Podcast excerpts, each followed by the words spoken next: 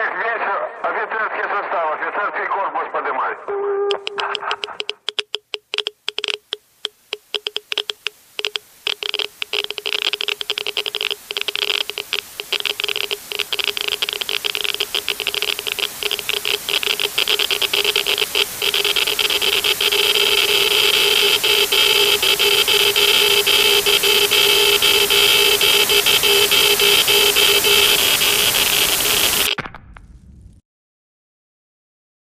Welcome, Panastorians. Might be a bit rocky because we're using a new system. We're testing out all of our remote recording options. We figure since we've got the time and the opportunity, why not? Yeah, exactly. so, welcome back. Yeah. Hopefully, you all are doing safely and well because we're still in self isolation mode. And what better way to deal with self isolation than talking about the worst nuclear disaster in human history? I was going to say this is uh we planned this well before the pandemic was a thing and uh, Planned this a year ago. I'm going to make this statement now because there's a couple episodes that are coming up that are sort of like weirdly prophetic right now. Um, we talked about it in the other nonsense episode a little bit, but we planned this like well over a year ago, as well as our next upcoming episode on the pandemic. We have a Google Docs thing. It's kind of a clusterfuck, but it has a bunch of our ideas. So we have like the next probably like 30 episodes planned. And so at any given point, honestly. So it's kind of hilarious what well, it's not really funny, to be honest. None of this is funny, but it uh yeah, kind of weird when this is a thing now. We're talking about like crazy tragedies and pandemics. And we're in a pandemic. It's really fucking weird. Yeah. Really weird. Yeah, it's, it's very strange times, but uh, we talked about that quite extensively in other nonsense a couple weeks ago. Yes. So if you haven't if you haven't seen it, go check it out because I thought it was pretty good. but uh It was pretty good. anyway, Oops. so yeah, today we are talking about the Chernobyl disaster. Happy times. Happy times. And uh, for those of you wondering why the episode is called 12345, you will find out in this episode. And if you've already watched the HBO series, then you already know why. Which like everybody has. And I'm just gonna say this now actually. I I had a little bit like or not really had, have a little bit of like anxiety about this episode in the sense of everybody's seen Chernobyl. Like we're at peak Chernobyl hype in terms of content. And yeah. So I'm like, it's good, but I'm a little worried. That's why it's the perfect time to listen because it Could also be bad. Chernobyl. Well, the Chernobyl the Chernobyl series wasn't 100% accurate. They did a lot of True. artistic liberties. True. I mean, there were like 10,000 podcasts that also followed it though. Yeah, but um, We're awesome. So we're I'm not we're I'm not trying to tear us down. I'm just saying I had some anxiety about this actually in the last. right. Yeah, it's a great it's a great show. If you haven't checked it out, you should go check it out because they did a really amazing job. Basically, the way I describe it is as the historical horror, and the reason why I say that is because it's not the serial killer stalking from the woods or supernatural force kind of horror. It's literally real horror based on something that is beyond our control. And that is the real horror of Chernobyl, like in reality, not just in the show, but in reality. It's true.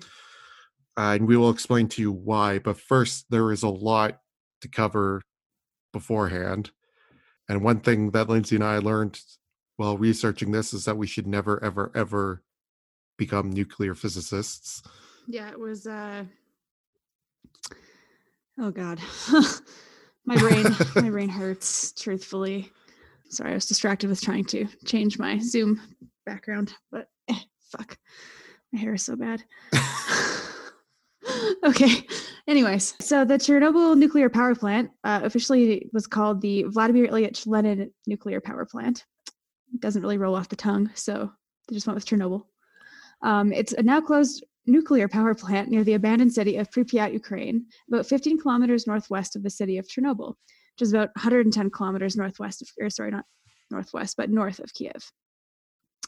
The plant itself was made up of four RBMK 1000 reactors.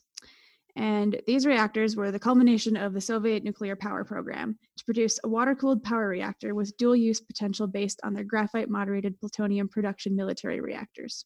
I'm going to try and speak slowly through this because there's a lot. The first of these operated in, in Obninsk from 1954 until 1959 and generated 5 megawatts of electricity from 30 megawatts of thermal power. Subsequent prototypes were put into use. By using a, minim- a minimalist design that used regular or light water for cooling, and the reason I make that distinction is that when, especially when we get to World War II, we'll probably talk about heavy water a lot. And yeah, so being able to use light water is a really big advantage because heavy water is not something that's easy to access all the time. So yeah, by using a design that was able to use light water for cooling and graphite for moderation, it was possible to use natural uranium for fuel instead of considerably more expensive enriched uranium, which is also the stuff you need to make bombs, by the way. This meant that a massive reactor could be built, but still be cheap enough to be built in large numbers and simple enough to be maintained and operated by locals. They were designed with 45 year lifetime in mind after a midlife refurbishment, ideally. The reactor pits are made of reinforced concrete and houses the vessel of the reactor, which is made of a cylindrical wall and top and bottom metal plates. The vessel contains the graphite stack and is filled with helium nitrogen mixture, providing an inert atmosphere for the graphite and for mediation of heat transfer from the graphite to the coolant channels. Moderator blocks are made of nuclear graphite and are stacked inside a reactor vessel into a cylindrical core with a diameter and height of about 14 by 18 or 14 by 8 meters, so 46 by 26 feet. The maximum allowed temperature of the graphite is up to 730 degrees Celsius or 1,350 degrees Fahrenheit. So really fucking hot. The reactor vessel is a steel is a steel cylinder with a diameter and height of 14 by 9 meters or 47 by 32 feet, and a wall thickness of 16 millimeters. Moderator is surrounded by a cylindrical water tank, a welded structure with 3 centimeters thick- thick walls and internally divided into 16 vertical compartments. The water is supplied to the compartments from the bottom and removed from the top. The water can be used for emergency reactor cooling. The tank contains thermocouples for sensing the water temperature and ion chambers for monitoring the reactor power. The tank, sand layer, and concrete of the reactor pit also serve as additional biological shields. The top of the reactor is covered by the upper biological shield, or UBS, aka schema, E after the explosion at Chernobyl, Elena, as it was known. The UBS is a cylindrical disc of 3 by 17 meters in size. It is penetrated by standpipes for fuel and control channel assemblies. The top and bottom are covered with 4 centimeter thick steel plates, welded to be helium tight, and additionally joined by structural supports. The space between the plates and pipes is filled with serpentinite, a rock containing significant amounts of bound water. It is supported on 16 rollers located on the upper side of the reinforced cylindrical water tank. The structure of the UBS supports the fuel and control channels, the floor above the reactor in the central hall, and the steam and water pipes. Below the reactor core is the lower biological shield, or LBS, which is similar to the UBS but a bit smaller. It is penetrated by the tubes for the lower ends of the pressure channels and carries the weight of the graphite stack and the coolant inlet piping. A steel structure, two heavy plates intersecting a steel structure, two heavy plates intersecting in a right angle under the center of the LBS and welded to the LBS supports the LBS and transfers the mechanical load to the building. Above the UBS, there's the upper shield cover. Its top surface is the floor of the central hall. It serves as a part of the biological shield and for thermal insulation of the reactor space. Its center area above the reactor channel consists of individual remo- removable steel graphite plugs located over the tops of the channels. Sorry, this is boring, fam, but it's important. Ugh. The fuel channels consisted mostly of welded 8 centimeter thick zircaloy or zirc alloy, zircaloy, I don't know, zirc alloy tubes, which led through the channels in the center of the graphite moderator blocks. The top and bottom parts, parts of the tube were made of stainless steel and joined with the central zircaloy seg- segment with zirconium steel alloy couplings. The pressure tube is held in the graphite stack channels with two alternating types of 22 millimeter high split graphite rings. One has direct contact with the tube and has 1.5 millimeters of clearance to the graphite stack. The other one is directly touching the graphite stack and has 1.3 millimeters clearance to the tube. This assembly reduces transfer of mechanical loads caused by neutron-induced swelling, thermal expansion of the blocks, and other factors to the pressure tube while facilitating heat transfer from the graphite blocks. The pressure tubes are welded to the top and bottom plates of the reactor vessel. While most of the heat energy from the fission process is generated in the fuel rods, approximately 5% is deposited in the graphite blocks as they moderate the fast neutrons formed, the, formed from fission. This energy must be removed to avoid overheating the graphite, and about 80 to 85% of the energy deposited in the graphite is removed by the fuel rod coolant channels ugh, using conduction via graphite rings. The rest of the graphite heat is removed from the control rod channels by forced gas circulation. Second generation cores like Chernobyl 4 have 1,661 fuel channels and 211 control rod channels. The fuel assembly is suspended in the fuel channel on a bracket with a seal plug. The seal plug has a simple design to facilitate its removal and installation by the remotely controlled refueling machine. The small clearance between the pressure channel and the graphite block makes the graphite core susceptible to damage. If a pressure channel deforms and the deformation can cause significant pressure loads on the graphite blocks and lead to more damage. Fuel pellets are made of uranium dioxide powder, sintered, which means formed with heat, with a suitable binder, into barrels of 11.5 millimeter diameter and 15 millimeters long. So basically, they take uranium dioxide powder, find a suitable binder, and uh, heat it up and make fuel pellets that are about, yeah, about 11 millimeters around and 50 millimeters long. A two millimeter hole through the axis of the pellet serves to reduce the temperature in the center of the pellet and facilitates removal of gaseous fission products. The enrichment level of the fuel is about 2%, and the maximum allowable temperature of the fuel pellet is 2100 degrees Celsius or 3800, or yeah, about 3800 degrees Fahrenheit. The fuel rods are filled with helium and hermetically sealed. Retaining rings help to seal the pellets in the center of the tube and facilitate heat transfer from the pellet to the tube. The pellets are axially held in place by a spring, and each rod contains three and a half kilograms, or about seven pounds, of fuel pellets. The fuel rods are three and a half meters, or about 11 feet long, and the maximum allowable temperature of one of the rods is 600 degrees Celsius, or about 1100 degrees Fahrenheit. I promise you, all all of this is important. Yeah, it's really dense, but it it actually is really important. It is extremely important. I promise you. We we promise you. I should say. Yeah. The fuel rods consist of two sets with 18 fuel rods and one carrier rod.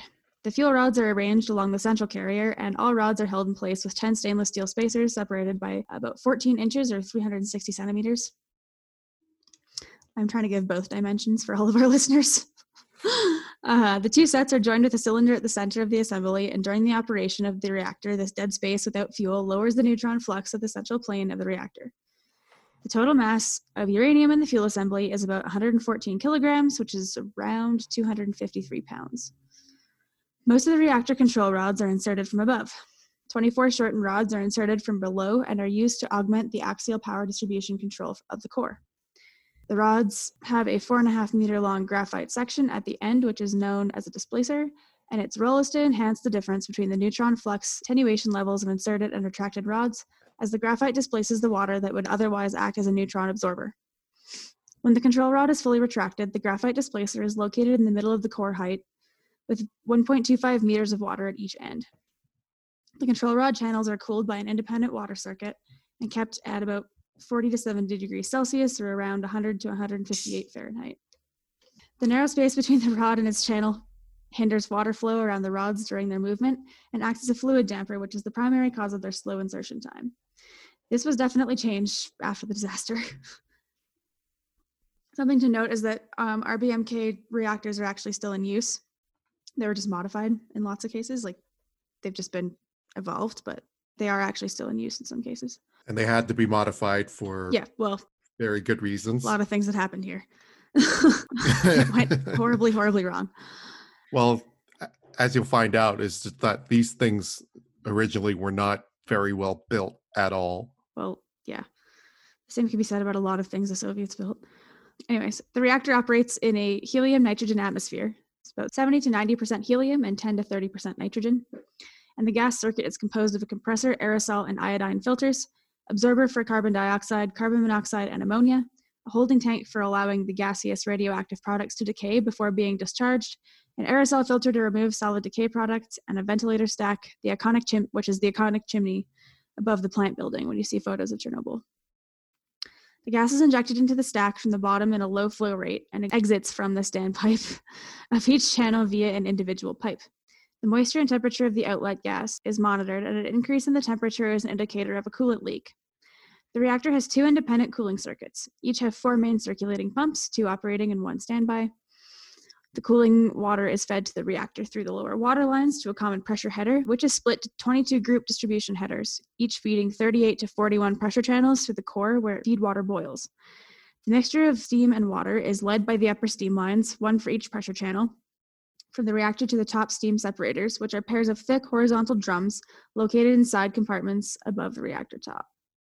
Steam is taken from the top of the separators, combined and led to the two turbo generators in the turbine hall, then to condensers reheated to 165 degrees Celsius and pumped by the condensate pumps to deaerators, where remains of the gaseous phase and corrosion inducing gases are removed.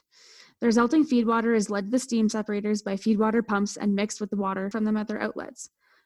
From the bottom of the separators, the feed water is led by 12 downpipes to the suction headers of the main circulation pumps and back into the reactor. The nominal temperature of the cooling water at the inlet of the reactor is about 265 to 270 degrees Celsius, which is about 510 to 518 degrees Fahrenheit.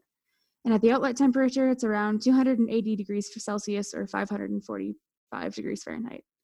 The pressure and inlet temperatures determine the height at which the boiling begins in the reactor. If the cooling temperature is not sufficiently below its boiling point at the system pressure, the boiling starts at the very bottom of the reactor instead of at its higher parts. With few absorbers in the reactor core, the positive void coefficient of the reactor makes the reactor very sensitive to the feed water temperature. Changes were made after Chernobyl because this was a problem, obviously. If coolant temperature is too close to its boiling point, cavitation can occur in the pumps and their operation can become erratic or stop entirely, which is something you definitely don't want. there are in any case with nuclear well in any case with nuclear power you don't want pumps to stop operating. You want you don't Yeah. want anything to stop operating at all ever. Unless you did it in- like intentionally and other things also stopped. Anyways there are a number of systems placed in, to monitor the reactors. The distribution of power density in the reactor is measured by ionization chambers located inside and outside the core. The physical power density distribution control system ugh, that was a bit has sensors inside the core. The reactor control and protection systems use sensors in the core and in the lateral biological shield tank. The external sensors in the tank are located around the reactor middle plane, and there are over 100 radial and 12 axial power distribution monitors employing self powered detectors. Reactivity meters and removable startup chambers are used for monitoring of reactor startup. The total reactor power is recorded as the sum of the currents of the lateral ionization chambers. Moisture and temperature of the gas circulating in the channels is monitored by the pressure tube integrity monitoring system. The Reactor Emergency Protection System, EPS, was designed to shut down the reactor when its operational parameters are exceeded. So this one's really important. The design accounted for the steam collapse in the core when the fuel element temperature falls below 265 degrees Celsius, coolant vaporization in fuel channels in cold reactor state, and sticking of some emergency protection rods. And the slow insertion speed of the control rods, together with their design causing localized positive reactivity as the displacer moves through the lower core, it created a number of possible situations where initiation of EP- the EPS could itself aggravate or cause a reactor runaway. So basically, uh, it was really poorly designed in this sense. Yeah, in some senses, actually activating this protection system could make the situation worse, which is not ideal. Not the idea for a protection system, really. it's the exact opposite of what it's Seems a little bit counterproductive. supposed to Seems do. a little counterproductive. yeah. Yeah, so the computer system for calculation of the reactivity margin was calculating data from about 4,000 sources, and its purpose was to assist the operator with steady state control of the reactor. It took about 10 to 15 minutes to cycle through all of the measurements and calculate the results. The operators could disable some safety systems, reset or suppress some alarm signals, and bypass autom- automatic scram by attaching patch cables to accessible terminals. The practice was allowed under some circumstances. The reactor is also equipped with a fuel rod leak detector, a scintillation counter detector sensitive to energies of short lived fission products, is mounted on a special dolly and moved over the outlets of the fuel channels, issuing an alert if increased radioactivity is det- detected in the steam water flow. The RBMK design was built primarily to be powerful, quick to build, and easy to maintain.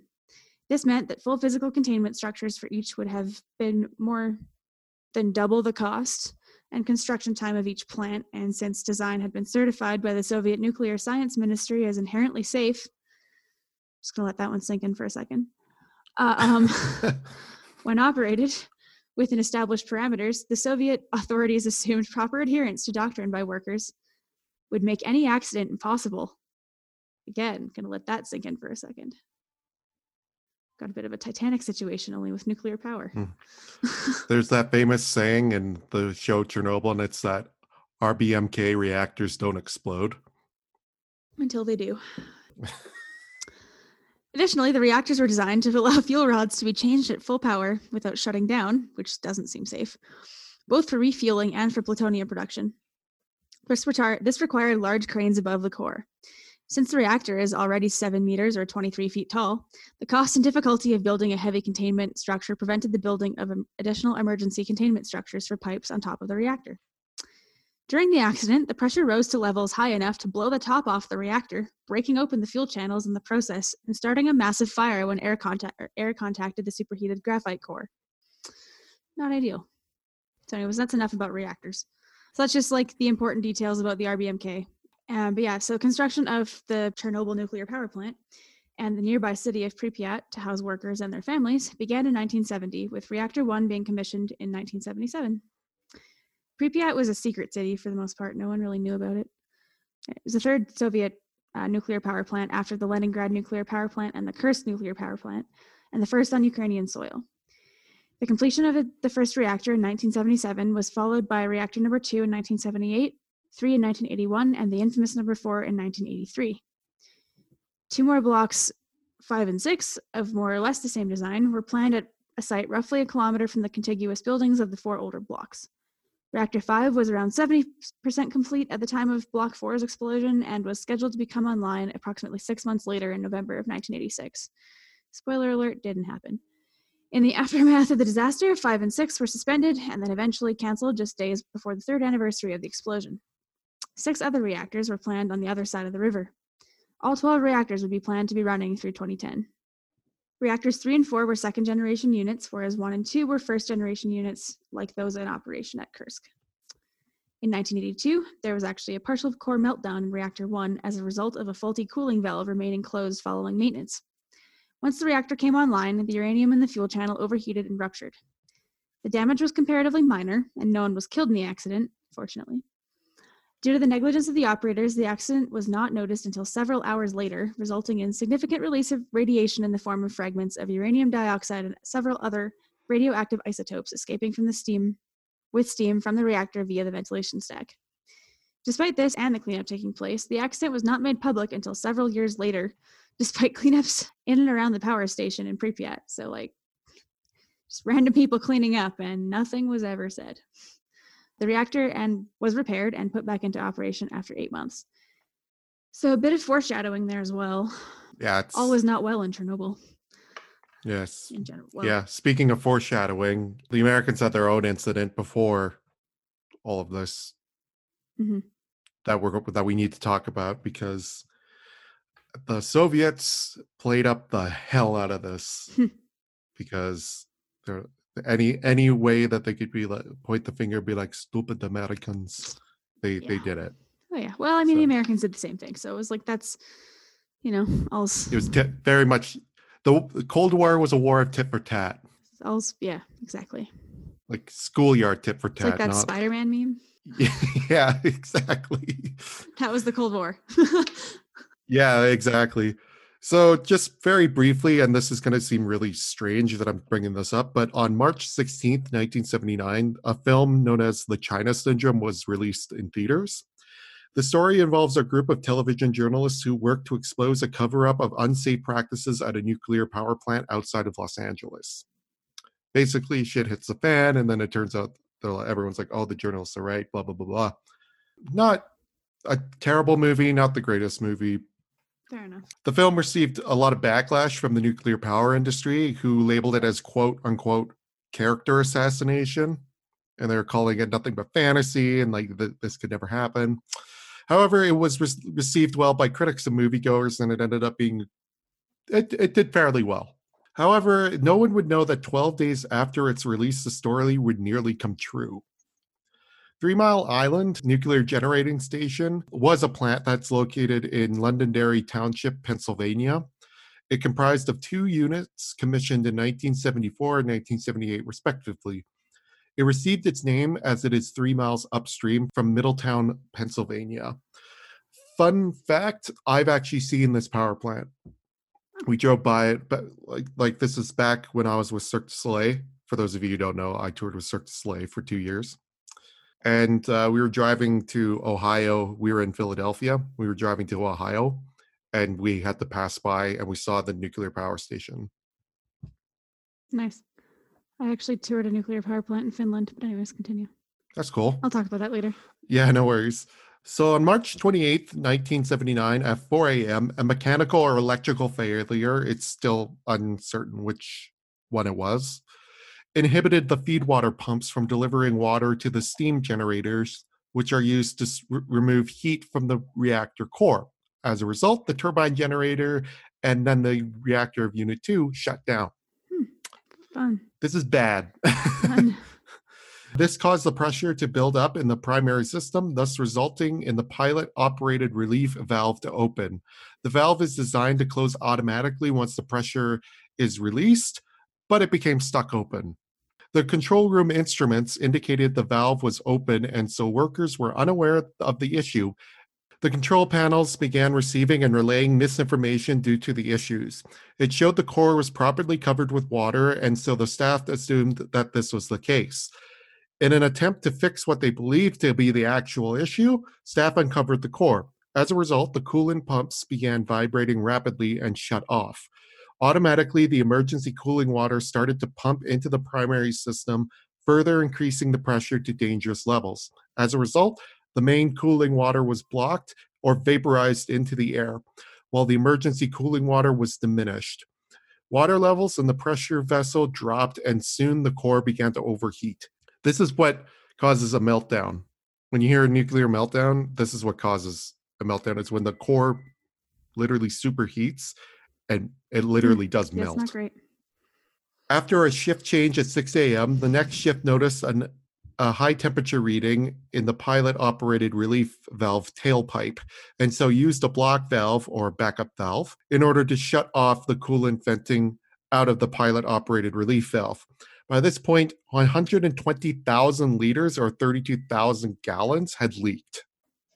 45 minutes later, or 165 minutes after the problems began, radiation alarms activated after contaminated water finally reached the detectors. Readings indicated the radiation level in the primary coolant water had reached 300 times the normal levels, causing severe contamination. By this point, the reactor had reached partial meltdown. Just before 7 a.m., a site emergency was declared, and then a half hour later, a general emergency was declared. The Pennsylvania Emergency Management Agency, or PEMA, was informed of the situation, and they in turn contacted local and state authorities. The following day, the Nuclear Regulatory Commission, or NRC, informed the public there was no public danger. However, by that evening, the officials were told the reactors suffered more damage than initially believed. On March 30th, a release of radiation occurred, and the NRC sent a warning to anyone in a 10 mile radius to remain indoors. Hours later, they advised pregnant women and small children to evacuate the area while everyone was to remain hmm. inside. Kind of no different to we're having to remain Yeah, I was say, inside now. much different than right now. On site, hydrogen bubbles in the reactor were risking an explosion of the core. This led to officials to finally admit the gravity of the situation and realized a complete evacuation of everyone within a 20 mile radius might be necessary. This included 600,000 people over six surrounding hmm. counties. By this time, 40% of the population living within 15 miles of the plant had evacuated on their own, not willing to take any risks. By April 4th, officials determined the hydrogen bubble threatening the explosion would not burst, and the evacuation of pregnant women and children was, ali- was lifted by April 9th. In the aftermath, Pennsylvania Governor Dick Thornburgh came under massive public scrutiny due to his perceived hesitation to order an evacuation, particularly of pregnant women and young children. Analysis of the surrounding area thankfully found not enough radioactive material was released to contaminate the food supply, the animals, or the population. To this day, no official health effects have been recorded as a result of the disaster. The Pennsylvania Department of Health continued to monitor the health of 30,000 people within a five miles of the plant, but discontinued this after 18 years after no ill effect was detected amongst any of them. However, independent studies have found nine cancer related deaths between 1980 and 1984 in the area out of 450 people. This doesn't sound like much, but this is seven times higher than the normal rate. Cleanup began in August 1979 and lasted until December 1993, costing $1 billion. The accident saw a decline in the construction of new reactors between 1980 and 1998, with new sites either being delayed construction or canceled, com- canceled completely. Only in 2012 was a new plant officially authorized for construction, 35 years following the accident. The damage and contamination to Unit 2 was too great for repair and recommissioning and was ordered permanently closed. Its decommissioning date is listed officially as March 28, 1979, the same day as the accident. Unit 1 continued operation until September 20th, 2019 at noon. Both units one and two are currently awaiting dismantling. So that was the Americans' brush with that sort of nuclear disaster. I mean, there's been Yeah, other, There's been uh, at like- least 56 since Chernobyl in the United States. Yeah. Um, but not, to, and that's not counting the times that the United States have accidentally dropped nuclear bombs places. On themselves on them too. on yeah. themselves. yeah, there's currently a nuclear bomb somewhere in the ice of Greenland that they have no gotta- idea where it is. They're just gonna hope to God that one in Greenland stays frozen. Oh yeah, and then there's one off the coast of North Carolina that they have no idea where it is. One bo- one bomber had to jettison both of its cargo without arming it, so they wouldn't explode. They found one laying in a tree, and one is somewhere stuck in the ground somewhere. Okay. So the solution was the government bought a huge area surrounding where they think it was, they think it landed, and are just like, we'll find it at some point. No one's allowed Okay. to own this. Yeah. but yeah, there is like concern. There was genuine concern that uh, those bombs would explode, and if the one in North Carolina would ex- would have exploded, it would have destroyed that whole coastline, including where a lot of people live. But because they aren't, they weren't armed. They're they won't explode. I mean, there is still risk of radiation leaking, but the good news is that half life of nuclear bombs isn't the highest. So Fingers victories, I guess. that's how the United States has gotten to this point. in Literally, small victories. A couple big ones here and there, but yeah, they've had big ones. a couple. World War II. I mean, they had help, They came late to the party. but since No, no, yeah, they didn't have help. They were the help. like they came to the party after. yeah, Anyway, it's neither here Yeah. nor there. Yeah, so we've discussed the Soviet situation a lot at this point. We've discussed it in other episodes a little bit. There's not much more to say other than uh, just kind of talk about the people who took over a little bit. Brezhnev died in 1982, and at the time of his death, the USSR was kind of on its last legs economically, and that was abundantly clear to everybody in the world because the USSR had been importing grain from the United States for almost a decade at that point. And at the same time as that was happening, it just everything seemed destined to fail because the economy was just crumbling and uh, the system in the Soviet Union seemed so entrenched that it was just never going to change. The military consumed most of the budget, and the economy and consumer goods were just really not a priority, which really started to become a problem. Um, Soviet citizens through the 80s started to really, like, I don't know, eventually kind of take note of the fact that there was just a large gap between them and the rest of the world when it came to consumer goods and things like that. More and more Western media and Western culture had filtered into the Soviet Union. At this point, there was a lot more dissidence. And so, yeah, people were kind of discontent with that and the fact that the defense, that the military took over like the majority of the budget wasn't really great. Um, so when Brezhnev died, Yuri Andropov took over briefly before Konstantin Chernenko. Both of them were ultimately Brezhnev cronies. You may remember Andropov's name. We discussed him during the Soviet Afghan War episode. He was the head of the KGB through most of this. So he really leveraged his power as a spy to become the leader. And it was very obvious how he got there to everybody. And the other reason, too, is that he pandered to the military. He used his KGB connections and he pandered to the military because he said he wouldn't cut the defense budget. And Chernenko said that he might just like a little bit. And uh, ultimately, they both discussed wanting to actually change things in the Soviet Union, but didn't really do anything about that. The fact that they were actually in power was kind of a sign that change was never going to happen, anyways, because they were both old as hell and, and sick. They were both ultimately hindered by both their age and poor health. But Andropov, while he did last, his domestic policy leaned pretty heavily towards restoring discipline and order to Soviet society because, you know, when things are going poorly, we need to restore order, even though it's not the people's fault. The economy is trash. Instead of a radical political and economic reform, he promoted a small degree of candor in politics and mild economic experiments, like taken in the 1960s. So essentially, instead of like changing the system and actually fixing anything, he decided maybe we'll be nicer in politics and we'll be a little like slightly more transparent, just like a titch, just like just like a titch. And also, we'll like maybe try something that worked in the 60s. Eh, could work again. Who knows? It's worked before. It's it's kind of it's not novel. It's not you know, it's not reinvent the wheel here. he was trying to trying to affect change without doing anything really is what he was doing. Um, and in 1982, as a result, the country witnessed the work, worst economic performance since 19 or sorry, since World War II. Not ideal. The 80s weren't weren't fun for them. Actually, nor were the 90s. Um, Andropov launched an anti-corruption drive that reached into the high or reached high into the government and party ranks. This was obviously not popular with people who were being hunted down by him. Gorbachev, I think, was cool with it though. It's like the one thing under Andropov he didn't mind. And Gorbachev was actually very heavily involved through this. Gorbachev was often at general secretary meetings for Andropov because Andropov was way too sick to be there. He was he was in charge, like he's a figurehead pretty much. In the end, though, his uh, his anti-corruption plan was not successful. Anyways, he did favor strict top-down planning, but he also recognized that the size of the Soviet economy just made that really impractical.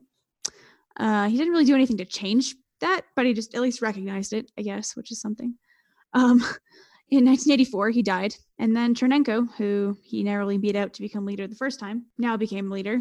Who was he was also in poor health. He was suffering from emphysema, which you don't survive emphysema; it kills you eventually.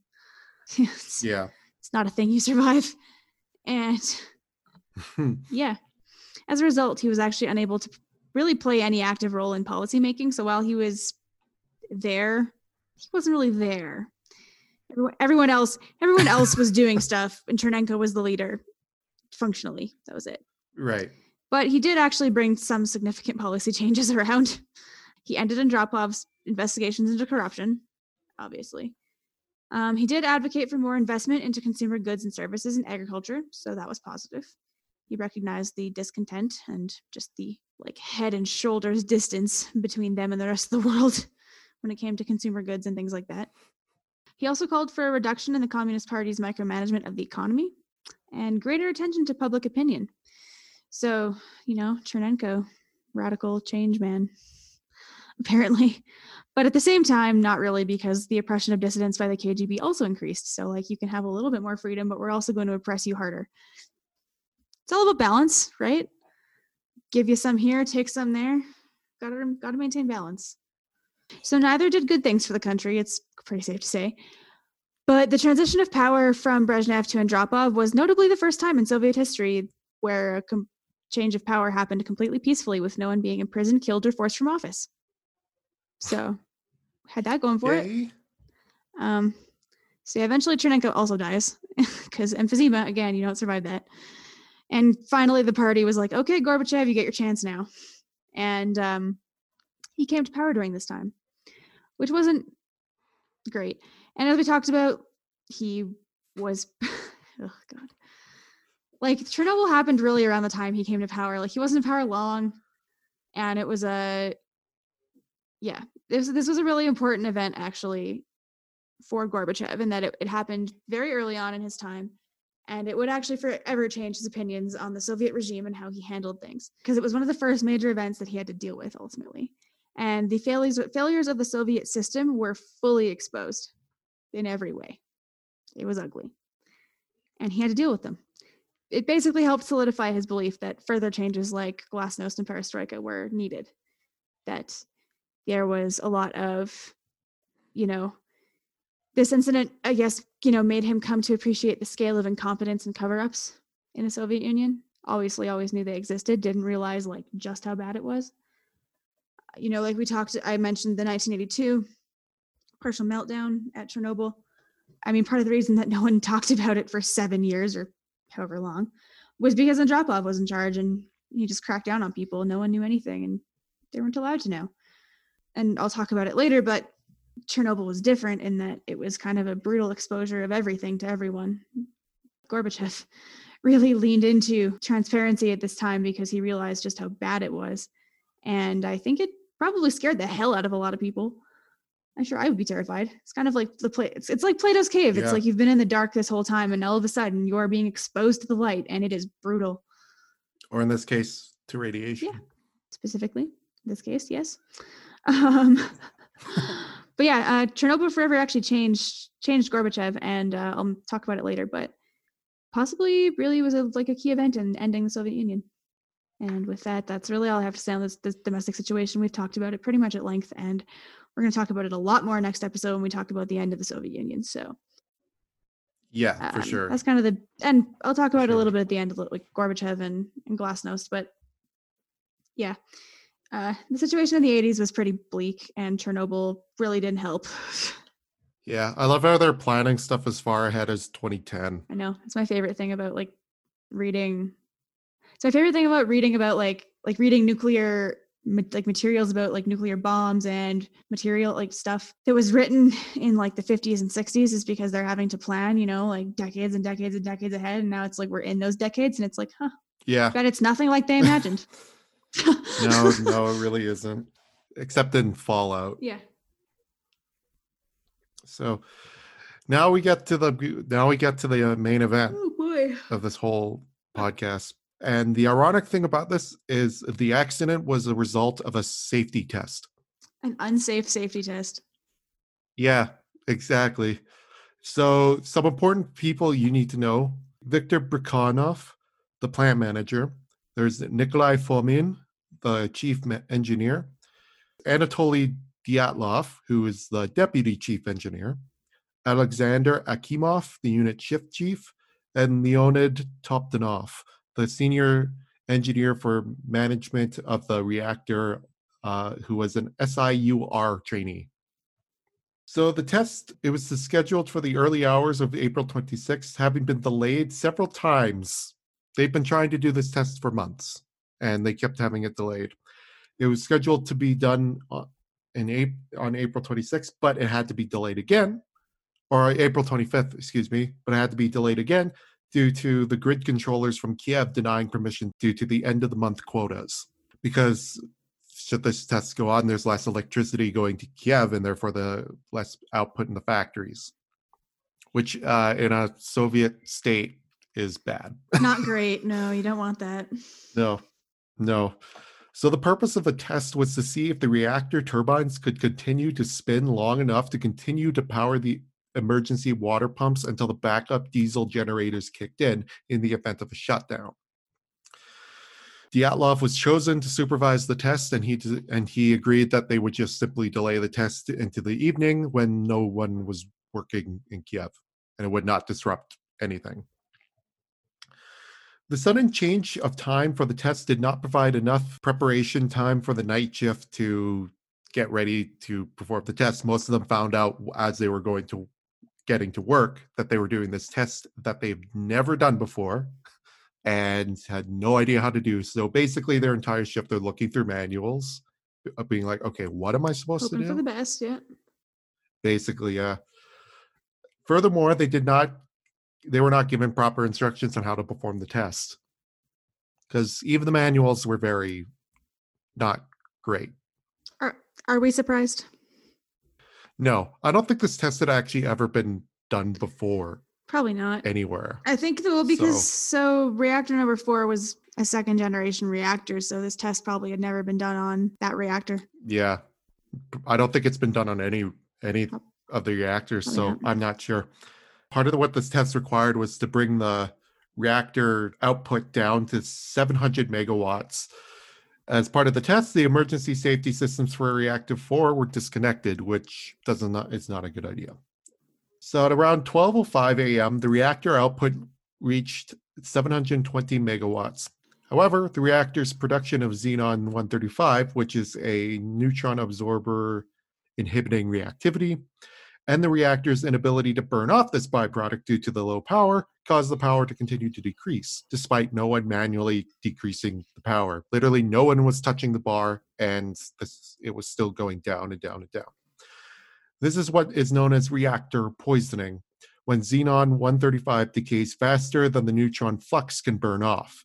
The reactor is recorded to have dropped as low as 30 megawatts, which is basically a reactor stall.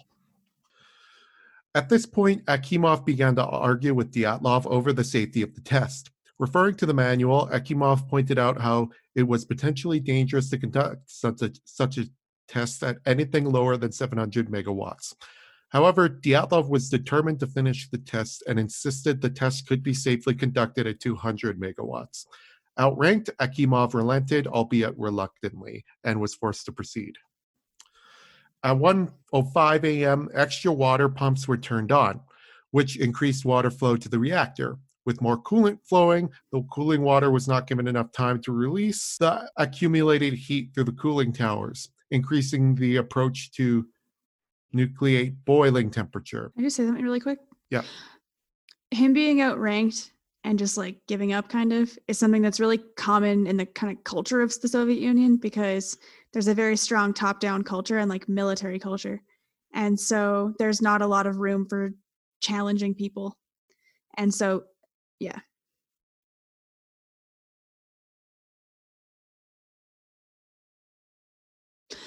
No. I'm sure none of them really were. Um, but in general, that culture exists. Well, I'm sure some of them were too, but like, Fo- Fomin and Bukhanov definitely were were they were all arrogant men. It's just that Dyatlov wasn't like screaming and throwing books at his staff.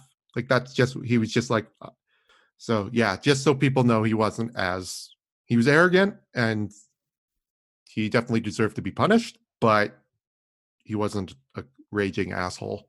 I imagine there's probably a lot of arrogance amongst nuclear scientists. possibly.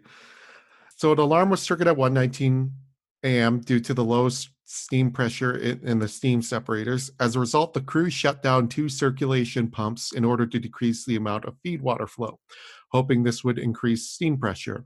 They also removed more of the manual control rods in order to maintain power. It Should also be noted that people in other parts of the reactor building of, rea- of Unit 4 were not aware that this test was going on. Hmm. So that's a problem. Seems safe. so people in the steam room did not know that this test was going on and they're like what's happening why are all these weird why are we getting all these weird readings at 1:19 a.m. Toptunov blocked the automatic shutdown due to low water levels and raised power set 7%, which required the removal of all but 6 control rods. At 1:23 a.m., the test officially began. Engineers shut down the turbine engine. This prevented the reactor from receiving and the required cooling water, causing the power to surge. One major flaw in the RBMK reactors is that they have a positive temperature coefficient, which means materials experience an increase in electrical resistance when the temperature is raised, uh, i.e., it, re- it reacts faster. In most countries, this was and still is illegal. At 123.40, realizing a meltdown was entirely possible, one of the engineers pressed AZ5 button, which is used to shut down the reactor completely. So when AZ5 was initiated, all of the control rods were simultaneously pushed into the reactor in order to shut down the reactor. The rods are mostly made of boron, which is something that helps reduce re- reactivity, uh, which initiates a shutdown, except for the tips. The tips of the rods are made of graphite. So at this point, the graphite the graphite tips were superheated beyond comprehension, really. And it instantly vaporized the cooling water into steam, expanding and rupturing the fuel rod channels. The graphite tips, having been fixed in position, continued to rapidly accelerate the reactivity. Within three seconds of becoming fixed, reactor output jumped over 530 megawatts. Readings indicated the reactor had reached 4,650 degrees Celsius, which is approximately the temperature of the sun's surface. It is unknown how high the output reached, but the final confirmed reading was somewhere around 120 times its maximum power, Ugh. which is around 30,000 megawatts. Oh. By this point, the reaction had become so fast it reached the energy density of TNT. The moment it reached this density, at 1:23:45 a.m., an explosion blew the 1,000 ton lid off the reactor, as if it was a piece of paper. This in turn exposed hydrogen and superheated graphite to oxygen, which caused a graphite fire. Two to three seconds after the first explosion, a second larger explosion occurred, sending fragments of the core into the air, which included highly radioactive graphite. Night shift pump operator Valery Khodemchuk was is believed to have been killed instantly by the explosion, as he was literally right next to the lid. One would hope he died instantly. I instantly. really, hope he did. I'm sure he did. Yeah. How do you, I mean, I don't think there's a way you don't. No, he his body has still not been recovered. I'm pretty sure it was just vaporized. compl- it probably was, yeah. But if there is a body, it still hasn't been recovered because it is completely covered in rubble and radioactive. Sure, he was probably just vaporized, honestly. Hopefully, yeah. So a graphite fire began burning with extreme intensity from the exposed core, which in turn began spewing radioactive smoke into the air. And I'm not making up that time frame. It literally exploded at one, two, three, four, five. Yep. Which is nuts. Yep. As if matters couldn't get any worse, asphalt and bitumen had- been used to construct the roof of the reactor building and the turbine hall. This material is highly combustible, and the explosion set the roof on fire. In the control room, workers scrambled to assess the damage, unaware the reactor itself had exploded.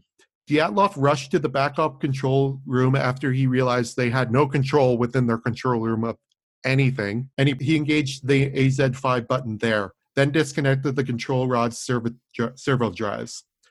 While traveling to and from the backup control room, he saw the collapsed roof, fires, and also noticed oil spilling into the turbine hall. Once he returned to the control room, he ordered Akimov to call the fire brigade. At this point, they didn't know that the core had exploded, and they thought a hydrogen fuel tank had exploded and set the roof on fire. So right now, their main priority became we need to put, pump cooling water into the reactor to make sure it does not overheat and melt down. Yeah. Before this moment, no reactor had ever exploded anywhere. There had been meltdowns and near meltdowns, Yeah. which is not an ex- which people think is an explosion. It's not. It's literally just the reactor melting down, Literally melting. Yeah. and it and it is so literally this like when a reactor melts down, it is so hot that it burns through everything and anything, everything that it touches basically melts into it and It becomes like a, it basically becomes a self contained, like self fueled fire. like, yeah, it's not really a fire, but yeah. it, yeah, it's just literally molten radiation just burning through everything. So they didn't know that this any of this was happening. I should note meltdown had not occurred at this point. It was just a fire. This thing was burning. Which is obviously still not ideal. No. In fact, I, I'd say this is a lot actually. worse. Yeah. It's a lot worse because it's like uh, one of the lines in the Chernobyl series is the guy says, It'll keep burning and will not stop. It'll keep on burning and spewing its poison until the entire continent is dead. Yeah. Meltdown's a lot. A a meltdown is actually much easier to contain. Yeah. Fire, not so much because, well, I'll get to that in a moment. So Alexander Yuvinchenko was in his office when the explosions occurred, and had he not been in his office, he probably would have been killed. He recalled his walls slightly caved and the door was blown in, spewing milky gray radioactive dust into the room. As he exited, he was met by a pump operator who was badly burned and in shock. The operator begged Yuvinchenko to save Khodemchuk, but it was found to be impossible, an impossible task. The burned man soon died from his injuries, probably mercifully so. Yeah. Actually, no, not probably, mercifully so. Yuvinchenko and foreman Yuri Tregub ran outside the facility and looked at the extent of the damage. Before them, there was a massive hole where the half of the building once stood. So the pictures you see of that, that's what they saw. They were the first people to really see it. Yeah. And th- this is what Yuvinchenko is quoted as saying, quote, from where I stood, I could see a beam, huge beam of projected light flooding up into infinity from the reactor. It was like a laser light caused by the ionization in the air. It was light bluish and it was very beautiful. End quote. So, according to sources, the beam of light resembled uh, those really high powered searchlights that kind of point up in the sky. That's what it looked like. But this is being caused naturally by ionization of the air, which means that the air is radioactive. Literally, the air is It's not glowing. good. No, Pretty, but not good. it's extremely pretty. Yeah, that's the weird thing is that just, like It's gorgeous. there's beauty and stuff like that. Oh, yeah. yeah. Yuvinchenko and Tregub joined Kurdistev and Potistev in attempting to manually lower the seize control rods as it was still believed the reactor was intact. Yuvinchenko forced a jammed door open and held it as the other three rushed through. The three eventually rushed out after seeing that there was nothing there. This is basically the first people to realize the reactor's gone. As a result of holding the door open, Yuvinchenko suffered beta and gamma burns on his left shoulder, hip, and calf from radioactive dust on the door. The other three were not so lucky. They received a fatal dose pretty quickly. Dyatlov rushed to the Block 3 control room and ordered the crew there to shut down Reactor 3. Night Shift Chief Yuri Bagdasarov concurred with the decision, but both were overruled by Chief Engineer Nikolai Fomin. Instead, respirators and potassium iodide tablets were handed out. At 5 a.m., Bagdasarov went against orders and shut down Reactor 3, leaving only the emergency cooling systems operators on shift to make sure that a similar situation would not happen in Reactor 3. At 1:26 a.m., paramilitary fire station number 2 receives the first fire alarm. The station is located on the plant's grounds, so the firefighters were quick to respond. They make their way up the ruined roof. Noticing the amount of exposed electrical cables and wires, they resort to throwing sand onto the fire instead of using water. Now, you guys have already heard the chilling audio at the beginning of this episode. You remember, Lindsay? Mhm. So that is a, that is an, the actual call to the fire department from the fire department to the dispatcher. And uh, for those of you who are wondering what it says, it says, "Dispatch, hello, is this VPCH two, which means Military Fire Station two? Firefighter, yes. Dispatcher, what's burning over there? Firefighter, there was an explosion at the main building, third and fourth, between the third and fourth block. Dispatcher, are there people there? Firefighter, yes.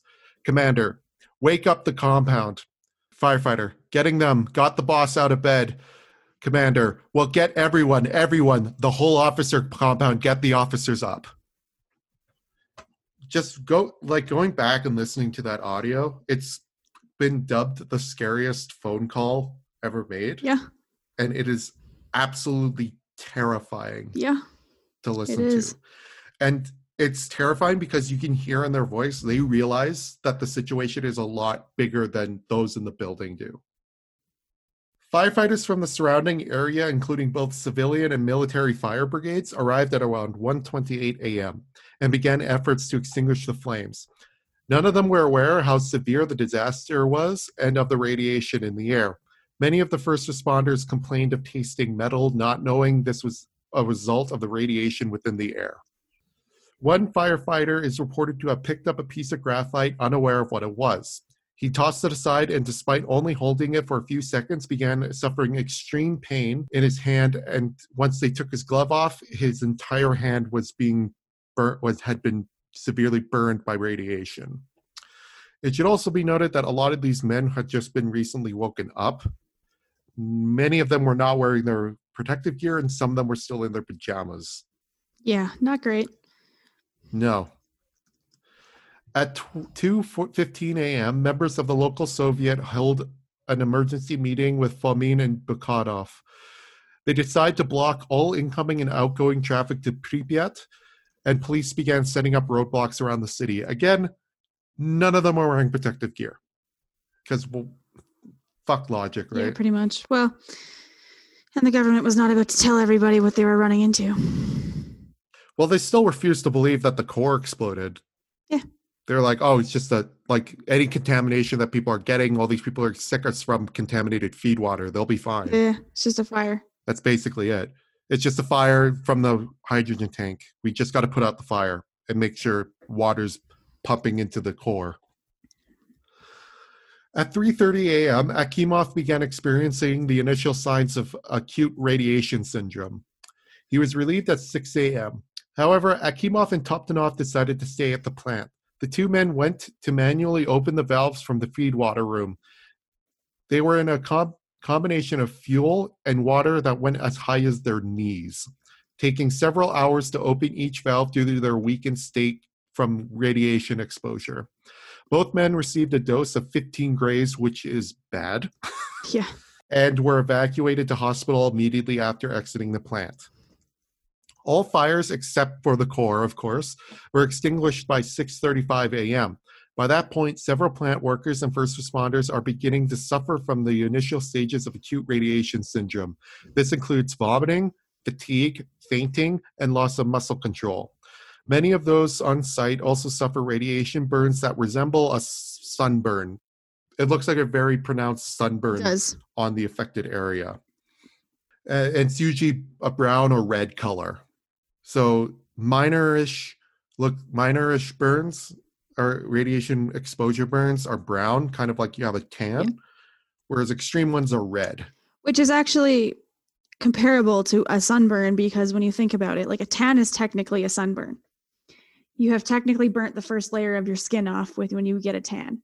So like the sun is actually just a different it's actually just it is radiation. It's just different. Yeah. And from what I read, most of the time, those who have the red radiation burns, like from actual radiation, they're oh, dead. Oh yeah. You're toast. Yeah. Quite literally. Toast. Pun not intended, but yeah. it worked out worked out though. Yeah. Too soon? Too soon? Anyway. so Dyatlov has at this point been completely overcome with radiation poisoning, is suffering extreme fatigue and vomiting. He's taken to a nearby medical unit, and it is revealed he received a dose of 390 REM, which results in about a 50 50 chance of survival in the first 30 days. Spoiler alert, he survived. Of course, there's a bigger problem, a bigger threat than a fucking fire, and that is the ionizing radiation levels had reached as high as 5.6 rontgens per second, which is a, about 20,000 rontgens per hour. For perspective, a fatal dose is 500 rontgens over five hours. Due to the dosimeter capable of detecting, oh, for those of you who don't know, dosimeters are what detect radiation. They're not Geiger counters, but they detect rontgens in the air. And so, uh, due to the dosimeter capable of detecting a thousand rontgens per second being buried by the rubble, the crew only could only theorize what the levels were and settled at 3.6 rontgens per hour, which, as they say in the Chernobyl miniseries, it's not great, but it's not terrible. It also wasn't true. that is pretty fucking terrible, It's yeah, objectively. Yeah. The residents of Pripyat remained unaware of the extent of the disaster and continued with their lives. By the afternoon of April 26th, dozens of people were reportedly falling ill, suffering from severe vomiting, headaches, metallic taste, and massive coughing fits. Literally, the smoke the wind blew the smoke over the forest to Pripyat And Belarus. and Belarus. Yeah, yeah. I haven't found. I have heard there was apparently it did almost instantly turn change the colors of the leaves of the trees. Yeah, so I talked about that actually a bit later. Um in the Okay. impact. But yeah, there's actually a whole whole forest around it. Yeah, but it apparently like instantly. Yeah, no, so instantly. like not almost instantly, which is yeah, like so instantly Like, it it, caused the whole forest to turn red and die. Like everything turned Yeah. so it's called the red forest because everything turned brown and died instantly. Right. But apparently, like over, like below where the cloud Yeah. was, there was just a long line of trees that looked like it was in autumn. Yeah.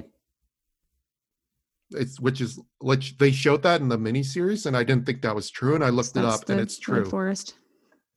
It's Yeah. it, yeah, It's just in, what I was insane that it did that. that it made it look. But yeah, the, but I'm like, I know. I thought it was made up. I just thought it was made up. Like, oh, they're doing that for Okay. You dramatic just repeated effect, what I said. is That's what I was like. I, I know. Yeah. um, no, Okay. no, that's it. Yeah, no, it was like the whole whole forest, like a large swath of it too. Yeah, I know about the red forest. Yeah. Well, well, you'll talk about it. So It's actually well, I'll I've talked about it now. That's it. That's actually that's really all Right. there, that's all there is to say about it, honestly. Okay. I don't know if it's still the most highly radioactive place in the world, but Probably. Uh, I would- actually, I, it I assume I'm pretty sure it is. Also, I saw a news article like on Monday uh, that Oh. uh, radiation is spiking at Chernobyl right now. I heard about that too. So last fucking thing we need Yeah, It's good timing at this moment. One other problem is that the Chernobyl plant was run directly by authorities in Moscow, and therefore the Ukrainian government wasn't even informed properly of the disaster. Neither neither was Moscow. Yeah. To put into perspective, Kiev, the capital, is in the same oblast as Chernobyl. Like they're not that far away from each No. other. Initially, residents were assured all was well. However, on April 27, 36 hours after the explosions, Soviet officials began evacuating the 115,000 people from Pripyat and its surrounding towns and villages. They are told it is a temporary measure, but most have not returned to, to home to this day, and Pripyat remains abandoned. The following day, a massive exclusion zone was established, initially only 10 kilometers in radius, and then upgraded to 30 kilometers. Today, the exclusion zone covers 2,600 kilometers squared. Now, there's still the problem of how do we extinguish the core? Because the core is still burning at this point. All the other fires are gone, but the core is still burning. So despite the core literally being on on fire, they couldn't just simply pour water on it to douse it because as soon as because the it is so hot and burning like literally this is at this point this is the hottest burning object on earth. As soon as because of the extreme heat, the water would instantly vaporize and it wouldn't even touch it. Yeah. The smoke, dust, and debris released by the fire carried large amounts of radiation, further contaminating the surrounding area, which is what, some, what we just with radioactive isotopes, like we just said. Most are toxic to humans, and some are able to move quickly in the environment, which is really bad. The solution to fighting the fire was to dump tens of thousands of tons of boron, sand, clay, and lead. The sand was used to extinguish the fire itself, while the boron was theorized it would squelch the nuclear reaction. Helicopters were used to drop the neutralizer onto the core, which was an extremely dangerous job. Today, it has been found most of the combination did not even reach the core. However, enough was dropped on it to extinguish the fire by May 10th, and the fire was finally the core was out by May 10th. But yeah, it was burning that long. Oh yeah. Another thing I should note is it is true that a helicopter did crash at Chernobyl. Uh, it wasn't one of the helicopters putting out the fire, but It did get it did happen and it did get footage actually. Well, there's footage of it too. and it did crash by accidentally getting too close to the crane and hitting the wires and it just went down everyone on board was killed Like instantly. there's a big helicopter too one of those Sikorsky. yeah it was a sikorsky it wasn't a hind but it was like one of those transport tankish helicopters they're big like they can carry a lot on april 28th an alarm from the Forms, For, forsmark Forsmark plant, which is north of Stockholm, Sweden, sounded after it detected radiation. Initially fearing a leak, the plant crew quickly scrambled to find the source, but were stunned to find it was not from their location. Radioactive particles were found on the grass outside, and when analyzed, it was determined to be a byproduct of Soviet reactor fuel. This became the first indication of the disaster to the outside world and even within the Soviet republics. The Swedish government contacted the Soviets, who denied knowledge of anything. After the Swedes threatened to inform the International Atomic Energy Agency, the Soviets finally admitted the disaster had occurred at Chernobyl. And this is like literally the first time that the Soviets Admitted. admitted, anything. And it was because the Swedes, Yeah. who are quite a ways away, figured it So out. They were like, "Hey, excuse me, what the fuck is going Yeah. on here?" Yeah. So there's I'm going to briefly touch on two characters that are important. First one is Valery Legasov, and he was the first dir- deputy director of the Kurchatov Institute of Atomic Energy at the time of the disaster. He was chosen as one of the one of the key members of the government commission tasked with investigating the cause of the disaster and to determine the best course of action to mitigate the aftermath. The next one was Boris Shcherbina, and he was the deputy chairman of the USSR Council of Ministers at the time of the disaster. And he was in charge of the commission dealing with the disaster itself. And these are the two men that are the central characters of the HBO miniseries. Mm. I'm not going to go too much into detail because uh, Lindsay talks about the cleanup effort, and that that's what they were mostly in charge of. What I am going to talk about is acute radiation syndrome briefly. So what a, what acute radiation syndrome? It's also known as radiation poisoning. Like commonly, Colloquially, it's called that. Yeah, colloquially, it causes nausea and vomiting, headaches, fever, dizziness and disorientation, weakness, hair loss, diarrhea, and decreasing in blood pressure. Now, massive radiation dosages results in the destruction of the cells of the body, leading to necrosis of the skin. This usually causes death within two weeks to a month and sometimes longer. Consistent dosages won't destroy the cells outright, but it will cause significant damage to a person to lead to different types of cancer, most commonly leukemia, multiple myeloma, and thyroid cancer. And the reason why, like people were wondering why thyroid cancer. We think multiple myeloma is what my grandpa had. oh, really? Commonly, it, commonly it only affects men over the age of 65 unless caused by like radiation. And then the, the reason why it's mostly like it causes commonly thyroid cancer is because your thyroid literally absorbs the radiation. All of it, yeah. Yeah. 30 individuals died in the immediate explosions and from ARS in the months after, including Akimov on May 11th and Toptunov on May 14th. Both men, along with Khodemchuk and another five of their colleagues, were pos- posthumously awarded the Order of Courage.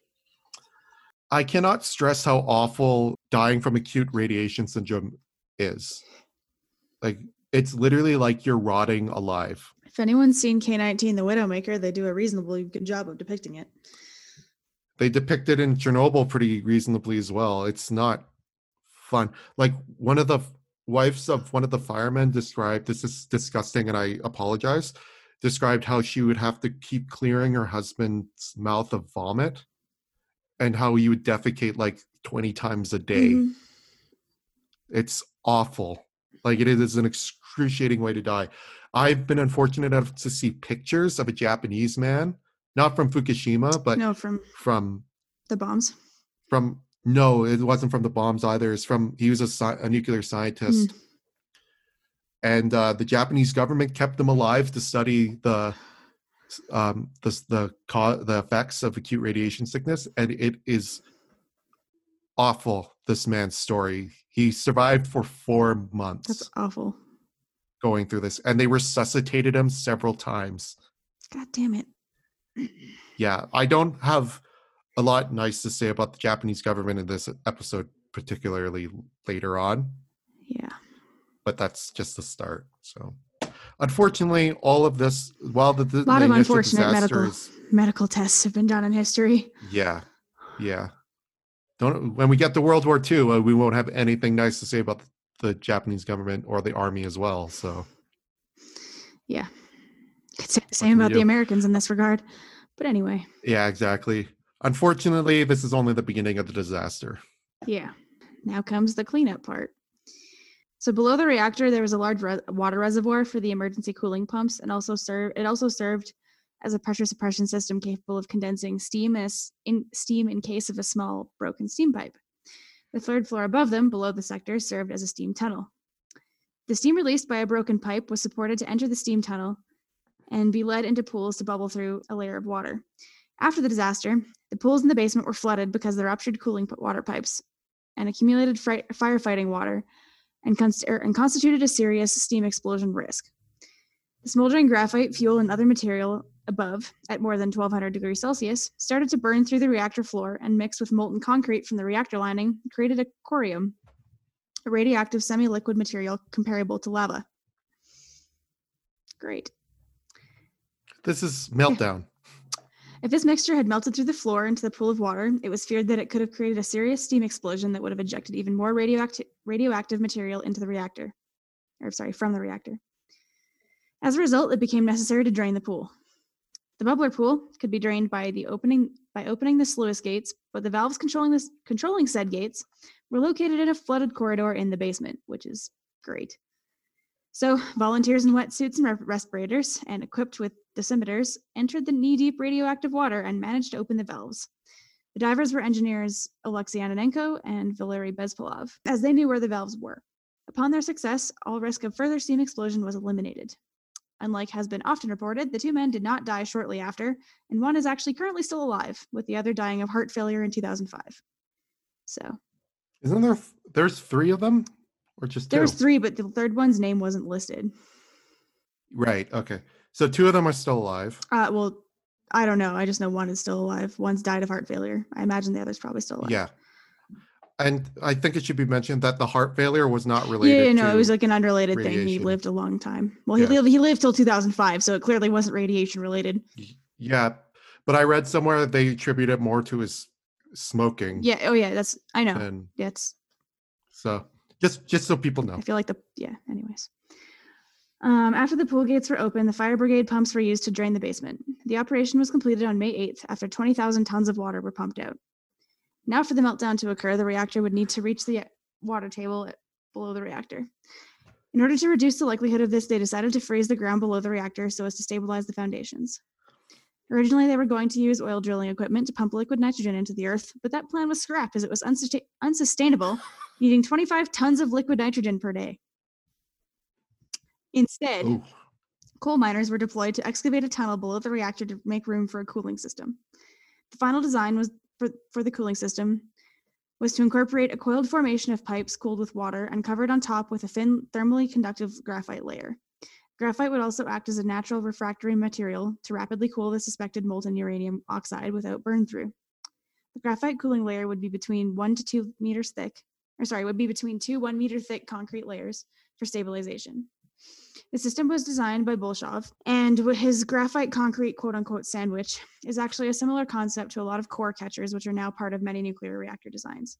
So, as a result of Chernobyl, a lot of new designs have things like this underneath them to protect, just in case. And uh, a lot of the designs are actually kind of based on this base principle. So, the cooling system wasn't actually used, as there was a drop in aerial temperatures, and that was uh, enough to indicate that the fuel melt had probably and there was also reports sorry that the fuel melt had probably stopped. So they didn't have to deploy this this system but um the fuel passed through three stories before coming to rest in one of a number of basement rooms. This made the underground channel redundant as the fuel was self-cooling. The excavation was then filled with concrete to strengthen the foundation below the reactor just in case it collapsed. In the months immediately after the explosion, the focus shifted to trying to remove the radioactive debris from the roof. The worst of the debris was collect- collected inside what was left of the reactor. However, it was estimated that there was approximately 100 tons of debris left on the roof that resulted from the explosion and which had to be removed to enable the safe construction of the sarcophagus, a concrete structure that would entomb the reactor and reduce the radioactive dust being released into the atmosphere. The initial plan was to use robots to clear the debris off the roof using approximately 60 remote control robots, which were mostly built in the USSR. So some of them were just poorly built, but also a lot of them failed because um, high levels of radiation fucked up their controls. so that's not great or helpful. Um, as a result, the most highly radioactive materials were actually shoveled by people. Uh, they were known as the Chernobyl liquidators. The liquidators were military and civilians, but mostly military, involved with the cleanup of Chernobyl. They are credited with limiting the long-term and immediately damage, immediate damage from the disaster. These soldiers were wearing heavy protective gear and were dubbed biorobots by the military. They were, could only spend a maximum of 40 to 90 seconds working on the rooftops of the surrounding buildings because of the extremely high doses of radiation given off by the blocks of graphite and other debris. Soldiers were only supposed to perform the role of biorobot as a, a maximum of one time, but some soldiers did report having doing this task five or six times, which is terrifying. Only 10% of the debris was actually cleared by the robots. The other 90 was cleared by these liquidators, who numbered somewhere around 5,000 people. At the time, there was still fear that the reactor could enter a self sustaining nuclear chain reaction and explode again. And as a result, a new containment structure was planned to prevent rain entering and triggering such an explosion, and to prevent further release of radioactive material. It was the largest civil engineering task in history, involving over 250,000 workers who all reached their official lifetime limits of radiation. By December of 1986, the sarcophagus had been erected to seal, the, seal off the reactor and its contents. Environmental and the greater urban decontamination liquidators first washed buildings and roads with a sticky polymerizing fuel or fluid gel, which was designed to entrain radioactive dust when and when dried could be peeled off and compacted into configurations in preparation for burial. Basically, they'd peel it off and roll it into what looks like rolls of carpet and then bury it deep in the ground. The workers were awarded a unique cleanup medal. Liquidators worked in deplorable conditions, often with little information, and they were really often poorly protected. So nobody knew exactly what they were facing. They all just filed in to help because they felt it was their patriotic duty. So a lot of them had no idea what they were facing. They had no idea what the consequences were going to be. They had no idea how dangerous it was. They just knew they had to help and did it. A lot of them were Afghan vets as Yeah. well. Well, I mean, a lot of them are military, yeah, who had just come back from Afghanistan. Basically, everybody who worked as a liquidator exceeded their radiation safety limits for a lifetime. A scientific team re entered during the construction of the sarc- sarcophagus as part of an investigation dubbed Complex Expedition to locate and contain nuclear fuel in a way that could not lead to another explosion. They manually collected cold fuel rods, but extreme heat was still emanating from the core. Rates of radiation in different parts of the building were monitored by drilling holes into the reactor and inserting long metal detector tubes. Scientists were exposed to high levels of radiation and radioactive dust. After six months and the help of, two, help of a remote camera, they discovered an intensely radioactive mass more than two meters wide inside the basement of Unit 4. They dubbed this mass the elephant's foot, and it was composed of melted sand, concrete, and a large amount of un- nuclear fuel that had escaped from the reactor. I'll post a picture of it online because there are pictures of this thing. The concrete beneath the reactor was steaming hot and was breached by now solidified lava, which I mentioned before isn't really lava, but it's lava. And these particular spectacular looking unknown crystalline forms, which were termed Chernobylite. The investigation determined that there was no further risk of an explosion. The official contaminated zones became uh, staged to a massive cleanup effort, which lasted for several months. The official reasons for such early and dangerous con- decontamination efforts, rather than allowing for natural decay, was that the land must be repopulated and brought back into cultivation. The Ukraine is very important for agriculture. But within 15 months, 75% of the land was under cultivation, even though only a third of the evacuated villages were actually resettled, which meant that most of the military, or the military, was really doing most of the work. And honestly, the land was of marginal agricultural value, anyways. So it's been suggested that that was really just the official reason, and the actual reason was that the government had a psychological reason for doing it. They wanted to try and put a halt to panic regarding nuclear energy, and we're actually hoping to eventually restart Chernobyl because it was a really important power station. So um, they were hoping that by cleaning it up and hey, look, it's all good again. See, it's fine. It's fine. Um, but it wasn't fine. Um, Yeah. so it's approximated that about 400 times more radioactive material was released from Chernobyl than by the atomic bombings of Hiroshima and Nagasaki. By contrast, the Chernobyl accident released about 100th to 1000th of the total amount of radioactivity released during the era of nuclear weapons testing at the height of the Cold War. Wow. Yeah. Comforting, right? Yeah. approximately 100 approximately 100,000 square kilometers of land was significantly contaminated with fallout, with the worst hit regions being in Belarus, Ukraine, and Russia. Slighter levels of contamination were detected all over Europe, like we mentioned in Sweden, being the first ones to actually be like, um, the fuck happened? Excuse me. Something's not right. essentially like contamination from, from Chernobyl was scattered irregularly depending on weather conditions, but much of it deposited on mountainous regions such as the Alps, the Welsh Mountains, the Scottish Highlands, and this is because cooling system caused radioactive rainfalls. So Britain was very susceptible. It actually, interestingly enough, changed sheep herding patterns in much of the UK and in Norway. There's a like native mountainous sheep population in Norway that was like permanently affected by radiation. Um, Sweden and Norway received heavy heavy fallout because the contaminated air collided with a cold front, which brought rain. Yeah, so rain was purposely seeded over 10,000 square kilometers of Belarus by the Soviet Air Force to rem- remove radioactive particles from the clouds heading towards highly populated areas. Heavy black colored rain fell on the city of Gomel, which is gross when you think about it. Yeah. Um, They they talk about black rain at Hiroshima as well. Yeah. And Nagasaki, so yeah. that's grim. Yeah. Reports from the Soviet from both Soviet and Western scientists indicate that Belarus received about 60% of the contamination that fell on the Soviet Union. A large area in Russia south of Bryansk, which is about 400 kilometers south of Moscow, was contaminated, as were parts of northwestern Ukraine, obviously.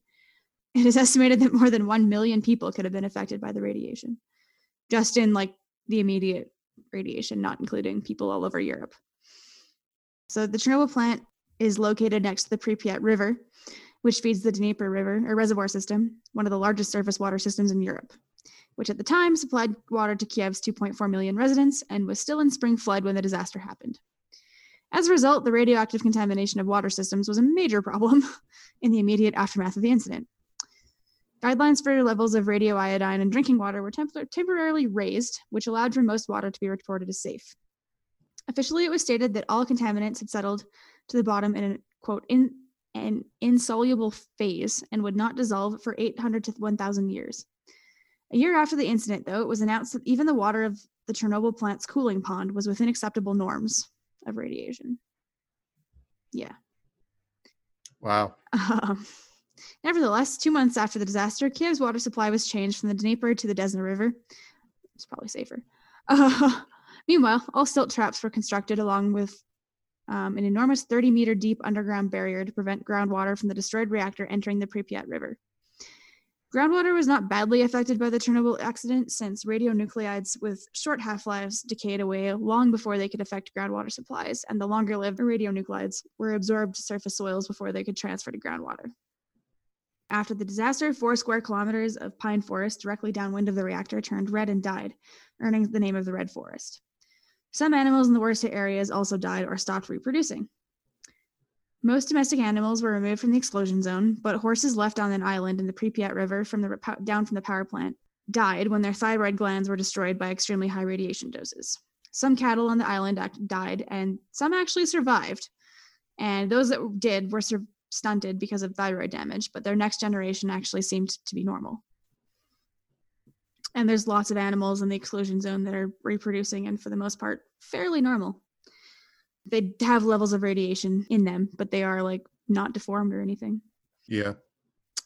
I mean, there are obviously reports of deformities So there was um amongst animals. yeah, so but only like really sh- closely related to. Like so Yeah. basically between the years of 1986 and 1991, this like collective farm or whatever that was pretty close reported like over 350 deformities or something, which everything leading up to that point they'd only reported like maybe 10. So it was like clearly very increased, but beyond that, there and I'll talk about it and I'll talk about it in a bit, but there's actually like no long-term studies to show that like or there aren't really any long like really there's some deformities but like for the most part over the long term it's actually not been that many like it was immediate and then since then it's kind of like normalized Yeah. uh, they've like reported like extra limbs extra like three-headed calves or like two-headed calves like things like that that Yeah. happen occasionally not often but sometimes and then happen more often and there were some deformities amongst humans as well but i'm actually well, i'm going to talk about that right now so in terms of the human impact or actually back to animals um so interestingly had an impact on the wild boar population of, of europe because of what they were eating. So like the fungi, like mushrooms and things like that. So wild boar, depending on where they were, were more likely to be radioactive because of what they were eating, not because they actually were Hmm. radioactive or anything. it was weird. I don't know. I didn't really read that much about it. I just saw a big thing about wild boar. Um, and there's and as a result, because people hunt them to eat them, you have to be able to like control. There's like a minimum that's safe in a hu- safe for humans to eat. Of wild No, boar of in Europe? radiation on radiation. in those sorry. boar, like in radiation in your Right. food. Okay. And so, because there's a lot of animals that are being hunted and that have been like affected by the radiation all over Europe, like wild boar in Germany have been affected. So it's not local just to the Ukraine, but like there's levels of radiation detected, yeah, in wild boar in Germany. Yeah. Well, Jar- Jared Harris was saying that they had to cull a bunch of sheep in the UK, or I don't know if they had to, but they did. They did out of precaution. I don't know if they had to or not for sure, but Yeah, but apparently, like one of like sheep is particularly would have a particular problem with radiation as well because of their because it, it gets completely stuck in their coats. So yeah, that's that's definitely why I mentioned earlier that that population of Norwegian sheep were permanently affected, essentially. right. But I that's just one thing popping out of my head is that they killed like tens of thousands of sheep in the UK. I think it was. Yeah. So there was a lot of changed like sheep herding patterns changed a lot of stuff for the herding industry and the sheep industry is really big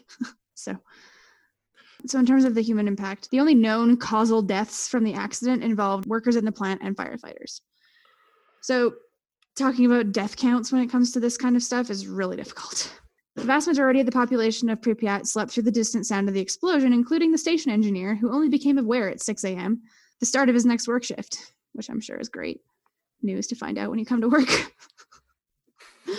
oh, by the way, exploded. Have fun. plants on fire. There was an explosion. It's great. We're all gonna die. What is that glowing thing like at the What the fuck? Anyways, he would later be taken to the hospital, where he later made acquaintance made the acquaintance of a teen who had ventured out alone by bike that night to watch roof fires. Um, as of 2019, they remained in contact. With one exception, and upon the arrival of world specialists, all serious cases of radiation sickness were treated by Dr. Robert Peter Gale, who documented a first of its kind treatment. The eventual medical report states that in those who were treated for acute radiation syndrome, 28 died from it, each over the following days. In the years afterward, 15 people have died from thyroid cancer, and it is roughly estimated that cancer deaths caused by Chernobyl may reach a total of about 4,000 among the 5 million persons residing in the contaminated areas. The report also says it is impossible to reliably predict the number of fatal cancers arising from the incident, as small differences in assumptions can result in large differences in estimated health costs. The report represents the view of the eight UN organizations. Of all 66,000 Belarusian emergency workers by the mid 1990s, their government reported only 150 had died. Given that Belarus is still a brutal dictatorship with little to no freedom, that number seems unlikely to be true, in my opinion. The WHO states that, uh, quote, children conceived before or after their father's exposure showed no statistically significant differences in mutation frequencies. This statistically insignificant increase was seen by independent research when analyzing the children of Chernobyl liquidators. There are some people out there who are working very hard to attempt to suggest that mutation rates amongst animals and children continues to be higher in Chernobyl, despite none of their studies being able to be repeatable.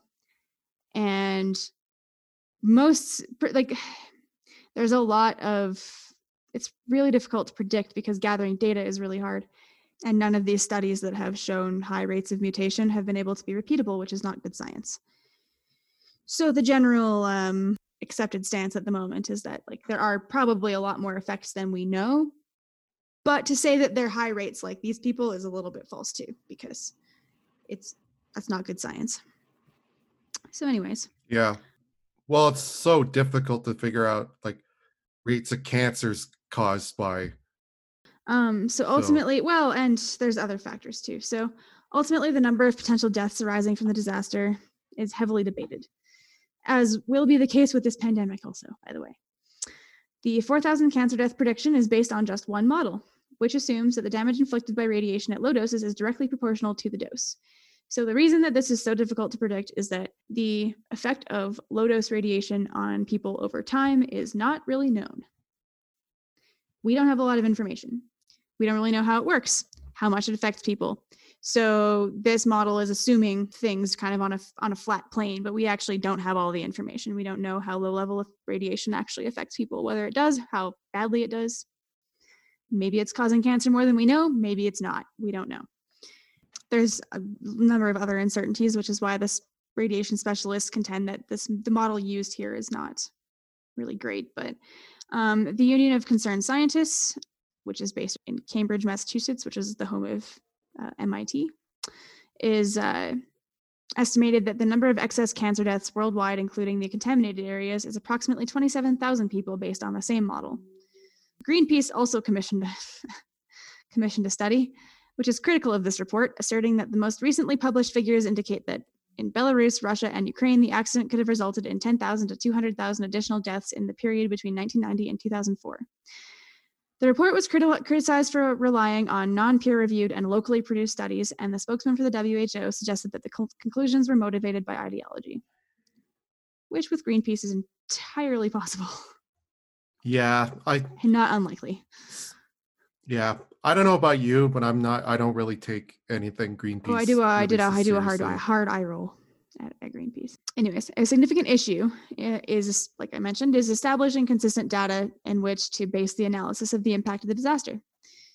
Since 1991, there have been large social and political changes, obviously, um, uh, which have occurred in the affected regions, and these changes have had a significant impact on the administration of healthcare, socioeconomic stability, and the manner in which data is collected. Collapse of the Soviet Union, poor funding, imprecise dosimetry, and the difficulties of tracking people have limited the studies and their reliability. So there's actually really no good way to know how bad this has affected people over time. Don't know. yeah, No really good way to know. it's a shame. Yeah. really. Yeah. So according to Gorbachev, the USSR spent around 18 billion US dollars at the time, which adjusted for inflation is around 35.7 billion dollars today on containment and decontamination. So basically the USSR bankrupted itself. As of 2005, the cost over 30 years for Belarus alone was estimated at 235 billion US dollars. In their 2003 to 2005 report, the Chernobyl Forum stated that between 5 and 7% of government spending in Ukraine is still related to Chernobyl. So there's a Chernobyl benefits program, and it's a very well sought after program because you get access to extra benefits. And so at, at this point, I think encompasses like 5% of their population or something.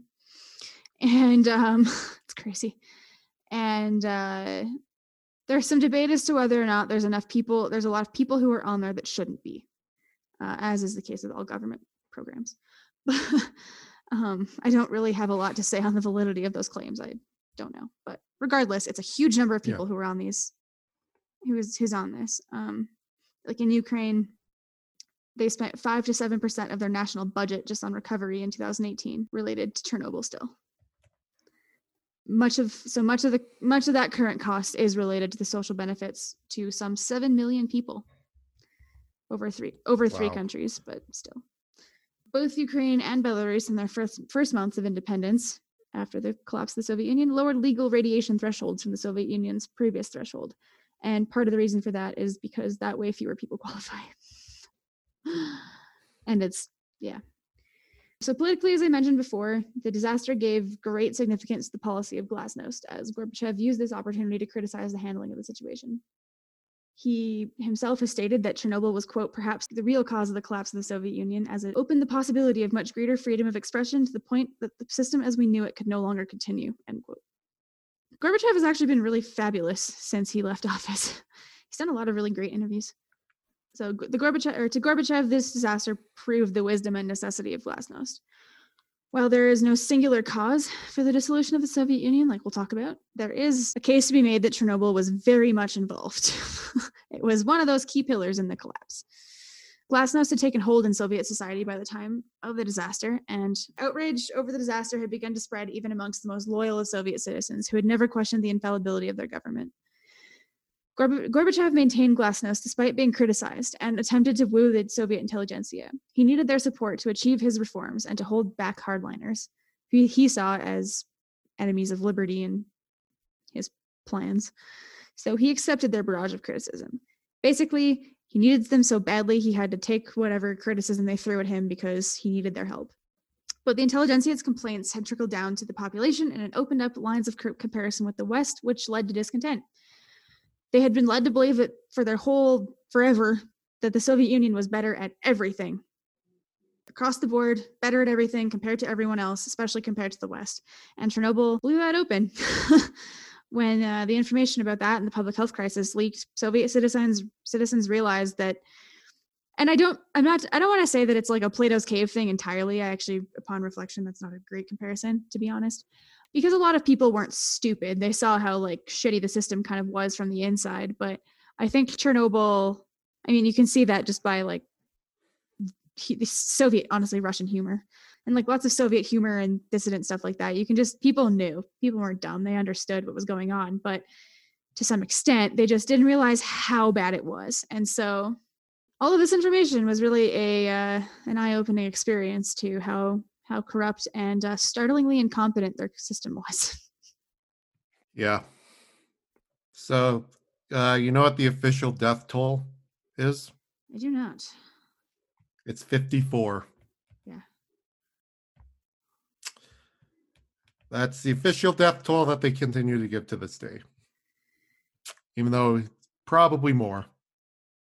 Yeah, I mean that's the thing is that we just will never know, and Yeah. and and and that's and when I say like to really emphasize, healthcare in the Soviet Union uh, wasn't super great to start with, and it got worse when the Soviet Union collapsed. And it's not because of a lack of doctors. They actually Russia graduates some of like I think honestly more doctors than any other place on earth. The problem is it's a very poorly funded system.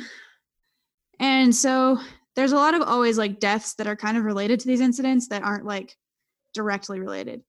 Like lots of social issues that come with these, like high high rates of alcoholism, poor health care, smoking, just poor lifestyle that existed because there's poor healthcare and you don't have a lot of like great nutrition and money and things like that. Like poor social conditions also lead to more deaths, and we'll see that through this pandemic too. The people who are poorest in society get hard, hit hardest in these situations, and Mhm. um, I think that can probably be said of this this this this case too, right? Like there's a lot of people who definitely were impacted too. Um, Yeah, just like later definitely. on by things that they may have may not have actually been directly impacted by radiation, but other things have. You could probably tr- trace it back to Chernobyl in the end, but it Yeah. Yeah. In the aftermath, Dyatlov, Bak- Bryukhanov, and Fomin were all tried and found guilty because they went against safety regulations, no shit. which and they were they were basically the fall guys for the disaster, even though in reality, for the most part, it was shoddy Soviet craftsmanship. Yeah. They definitely their actions definitely didn't help and were the immediate cause, but this, all of this could have been prevented if the reactors were properly built. Another major event that, happened is on April 27th, 1988, Valery Legas- Legasov was found in his apartment having hanged himself in the middle of the night. The day after he was found, he was meant to go before the Soviet Bureau and give an update on the situation in Chernobyl. And it is believed that he did not want to lie again and therefore hung himself in order to force people to admit what was actually going on. He wa- at this point was very well known in the in the international scientific community. And so his death caused questions to be asked. After his death, the Soviets finally admitted the bad design of the reactors and ha- were forced to fix them. All three men who were tried, they were sentenced to hard labor in a prison camp, all sentenced to 10 years hard labor, but most of them were out after two or three years. Dyatlov later died of a heart attack related to his sickness of radiation, and the other two died of, they were not healthy men. I'll put it that way. To be fair, Russian men in general aren't. No. The average lifespan is 53. So, Yeah. know. The other three reactors continue operation due to the Soviets not being able to afford the cost of shutting the, the entire plant down. Yeah. Yeah. A fire in reactor 2 resulted in its shutdown in 1981. Yeah. Discussions over Chernobyl's shutdown increased with Ukraine's independence in 1991, with the new parliament, known as the Verkhovna Rada, being comprised mostly of young reformist politicians. The new government canceled plans for Reactor 2's reactivation. Reactor 1 was shut down and began the process of decommissioning in, in November 1996 after an intense series of foreign pressure. Reactor 3 was shut down in December 2000 and the, the last of the reactors to do so and ending the plant's functionality. All three remaining units are awaiting decommissioning and have begun the process in April 2015. The sarcophagus that Lindsay mentioned, which is an absolutely chilling name, uh, was only meant to last between 20 and 30 years, and it was simply a temporary solution in order to give time for a new design better made for contain, containment. I should also actually mention it's the proper term here is confinement because it is actually containment. Apparently, I read this somewhere. Containment is more to do with, in terms of radiation, is more to do with stuff that we cannot see that is flying around. Confinement is physical material. So, following Ukrainian independence, the government launched a competition for international designers and architects to plan a potential replacement. A group of British designers had their entry approved in 2004. The design was a large arch structure which would be built off-site and then slid over the existing sarcophagus before it is placed down over the entire building. Construction off-site was seen as essential in order to prevent radiation dosages to construction workers. An arch was chosen as it would be it would have enough height room to fit the plant's chimneys and would be easier to slide over the plant than a box shape.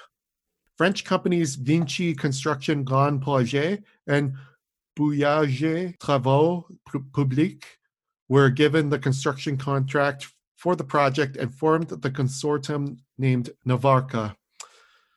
First, work be- was done in order to stabilize the re- existing containment structure in order to have it last longer during the ends during the construction of what became known as the new safe confinement.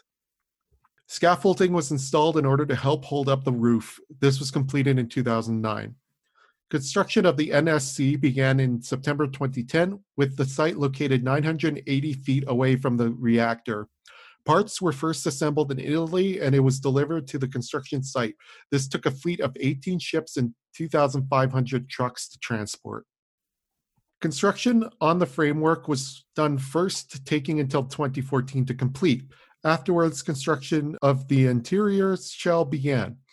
This lasted until 2016.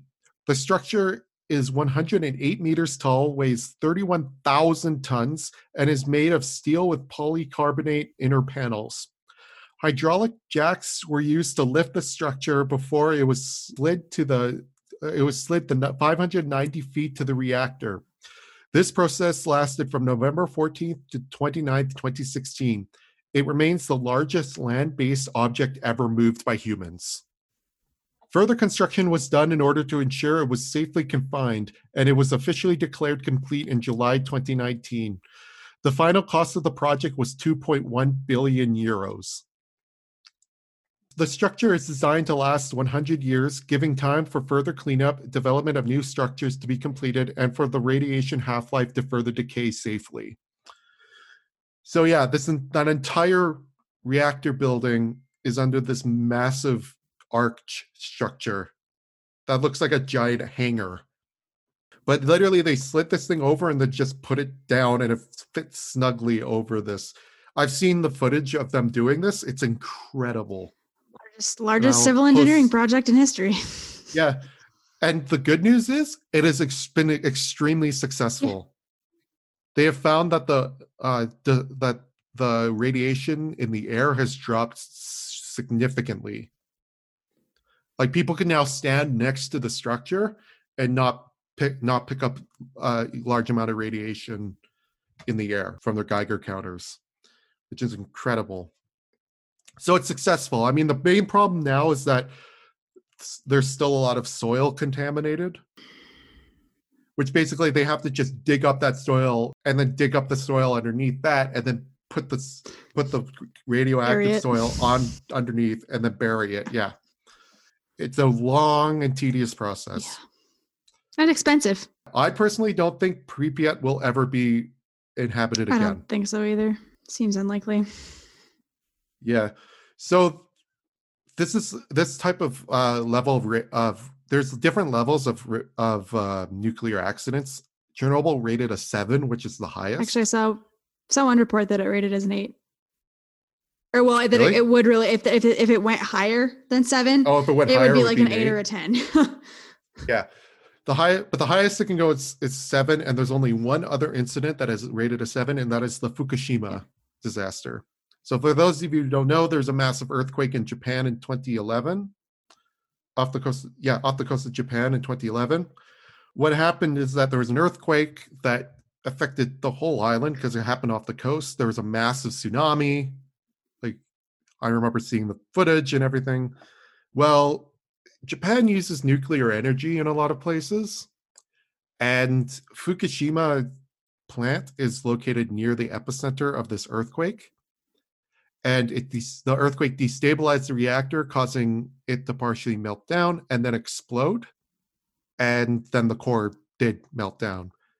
And it has caused a pretty significant disaster in Japan that they're still feeling the effects of today. So uh, there's a lot of comparisons between Chernobyl and Fukushima. So both are the only no- two disasters classified as a level seven by the International Nuclear Event Scale. For comparison, Three Mile Island is a level five. Both saw the extent of the catastrophe downplayed by the respective governments. This is another reason why I don't understand why the Japanese government, why the current Japanese government is still in power. Fukushima's arguably more severe as Japan does not have the landmass available to safely contain all of the contaminated materials in the surrounding area. So there's debate on which is worse. And I don't think either one is worse than the other, but there's definitely different effects. So unfortunately, again, I don't think anyone's going to move back to Fukushima, despite what the Japanese government says.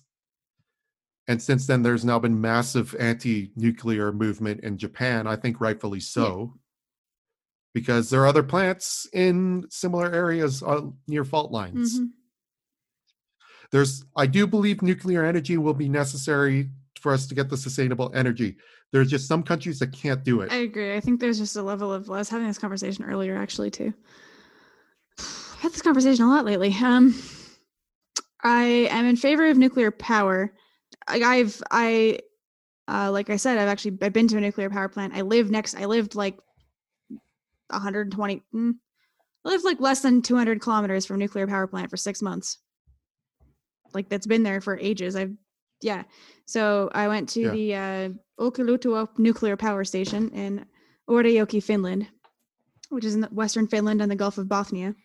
And I toured it. It was really cool, actually. They have a really cool like visitor center and stuff. um, no, it's, it's super cool though because they've they've done they've done that in an attempt to sort of like I don't know, probably make people less scared. um, but it's neat because in the nuclear in the visitor center, like there's like a walking path like around the compound and stuff. Like obviously you don't get to go into any like crazy buildings or anything, but like you get to they've built like like there's like just like really nice like beautiful walking path and park because there's kind of like all like the ponds and stuff and it's on the gulf so it's just like really beautiful and um, then in the visitor center they have these like videos that show you like from the mining of the uranium all the way up to power. And so it was funny because you know i was there with my my family had come to visit when i was living there. And we went to go to this power station. And um, we were visiting my host families and they suggested we go check it out. It was like a local attraction thingy. And uh, we were there and all the uranium that's used is from uranium city saskatchewan pretty much like most of the uranium that's used in nuclear power plants all over the world comes from canada so it does kind of entertain me that we don't really have any like we don't produce nuclear power but we Yeah. produce a shit ton of uranium like Yeah. Well, and the prairies, I think, are one of the most geologically stable places on the planet to have one. yeah, the only unstable thing about it is that we probably shouldn't build it in a place where there's a lot of oil.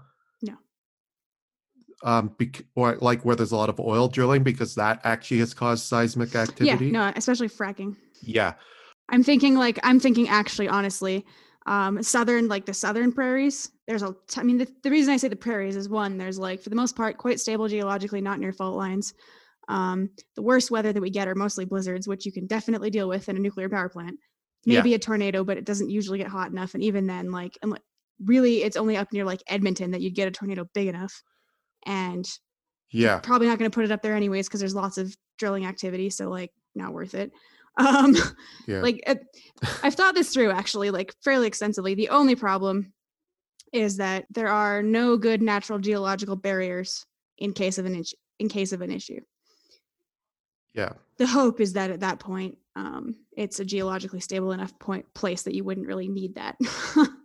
Right. And I mean, Canada apparently has either the safest, if not one of them, most safest kind of nuclear reactors in operation. Yeah.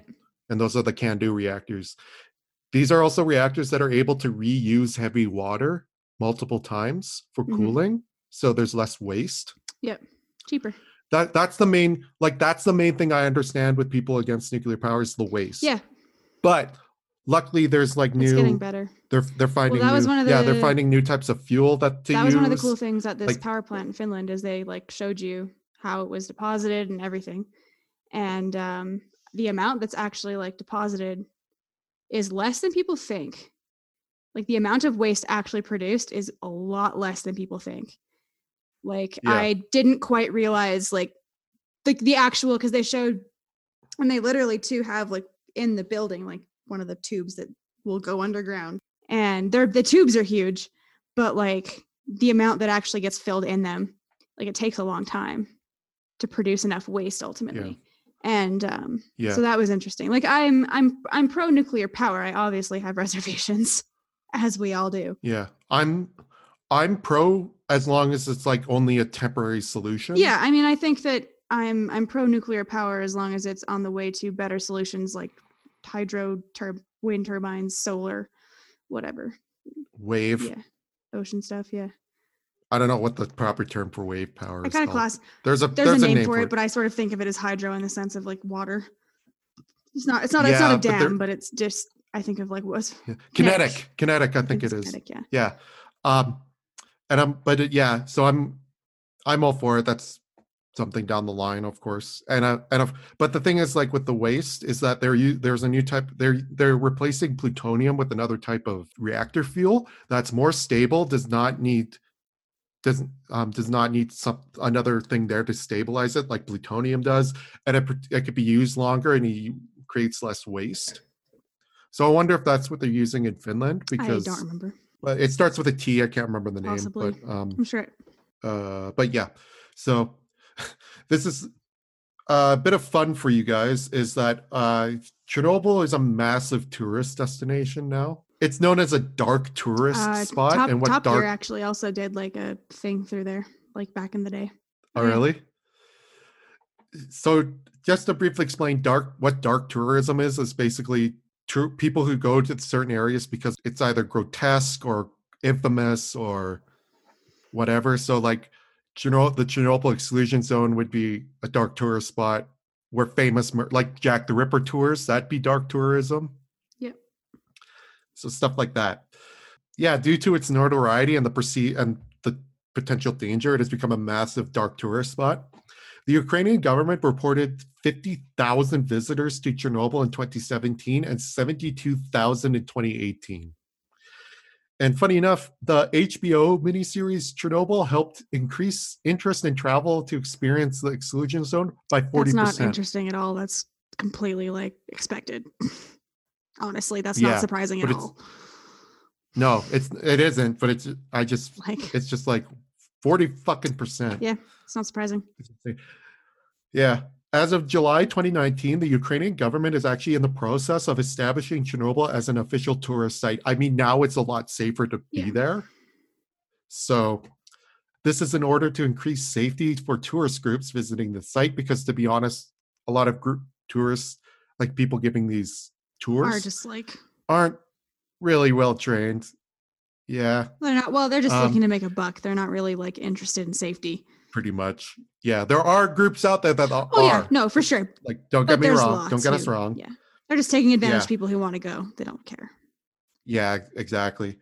And they'll they'll take you into areas that you don't that they know is unsafe, but you don't. So they they the Ukrainian government wants to make this an official tourist site because they want to improve the safety of tourists and make sure that no one is unwillingly being brought into highly irradiated And also probably officially capitalize on the money. Oh god, yeah. I would I I'm not I'm I'm I think that's fair. Oh, I do too. Like if people are already doing it, why not make money on it? Because you have to support like seven million people. Yeah, as long as it, as long as a lot of that money is used on the cleanup, yeah, and or I'm fine with paying it. the benefits of the people who are on the sys- in the system. Yeah, You know what I mean? Like paying for that kind of thing, oh, which Oh, is yeah. what most of the money that they're spending is doing. Is dealing is that is Yeah. paying for people. So Yeah, exactly. So currently there are plans to improve the infrastructure so that it's safer to get there, to increase the amount of checkpoints to prevent people illegally entering, improve routes and waterways, and provide tourist groups with better radiation monitoring equipment. Apparently, though, um, you can walk around there safe, but once you get out, you have to throw your boots away. Yeah. Oh yeah, Like that's what's the what's going to get the most irradiated are your boots. yeah, because the ground, So wear lead because of the so- ground. wear lead socks. Say that might give you lead poisoning, Yeah, probably. which also sucks. So like, yeah. don't recommend that either. Um, One last thing I had to bring up is Vice did a documentary with uh, Shane and uh, one of the European consultants, uh, Pella, yeah, went to the exclusion zone to hunt wild Yeah. boar. So basically, they saw it, it's bribed so their good. tour guides. They bribed their tour guides to get them guns, and one of them is like a, one of those sniper rifles, an SVD, and they they have an AK forty seven with them as well. And it's just like okay, and then and apparently, there, what's really funny is that at uh, near the end of the documentary, they they they were shooting at the boars. They didn't hit any, and then they went running after them. And they said that their tour guide was like, "No, no, no, no, no, no, no!" And they're like, "What? What's wrong?" He's like, "You're running into the red forest. Uh, if you run in there, you're going to die." So like, oh, that Um, or you'll get mauled by. Well, if the red forest doesn't kill you, you'll just get mauled by the wild boars. Yeah, that too. those wild, apparently wild boar like- can kill people very easily. Like Oh yeah, they're not yeah. to be fucked with. there's there are apparently bears and wolves living in the buildings now. It doesn't surprise me. It doesn't. No, I mean that's a normal thing. But yeah, they like live around there. They hunt in there. It's a fascinating Oh, like yeah. location. I was quite. I was like trying to think before we recorded this. I'm like, would I? Because I was like, I'd go to the moon. If I had a chance to go to the moon, I'd go to the moon. But then I'm questioned. I question myself, would I go to the Chernobyl exclusion zone? And I'm like, maybe. I wouldn't. I don't think I would. I'm I'm I'm a little less hesitant now, like knowing how safe It's getting how safer. it's a lot more yeah, safe. Same. But Yeah, and it's getting safer. I still don't know if I do. I think because even if even if the Ukrainians make it an official tourist place and they can capitalize on it, I I'm not cool with that. That's not ethical to me. Also, my fears my fears are different like compared to going to the moon. Like going to the moon, it's terror that terrifies me like 100%. And I, I would I would go though because that's an opportunity. But I think it's like it's different for me because like the risks associated are completely different. Like going to space like if I die like if something goes wrong like I will die instantly. Yeah. With this it's like it may be safe, but like safer, but like eh. I already have Yeah, I'm with I've already there. got a risk of cancer. I already have a deep history of cancer in my family. I don't need to add any risk. I'm good. yeah, like I'm with you there. I'm all right. I And also I just I'd be a lot I just more. don't think it's I don't know. I just don't think it's the type of thing that's like ethical either. I don't know. I bet go. I bet going to the moon is safer. Yeah, honestly, probably. Uh, It really honestly is. Like I bet you it is. like if I were guaranteed it was extremely safe and we wouldn't be going into dangerous places, then yeah. I think the thing for me is like the knowing that we don't really know the effect of low level radiation.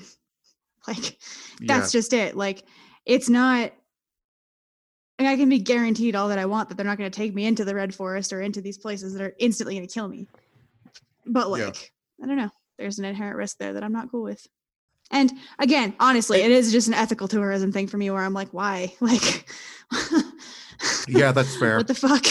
Like, I, and I, but at the same time, I get it. Like, I honestly, though, I view it a lot like the tours of people going through the ninth ward after Hurricane Katrina. It's like, what the hell are you doing? Like, you're just looking at people who are suffering.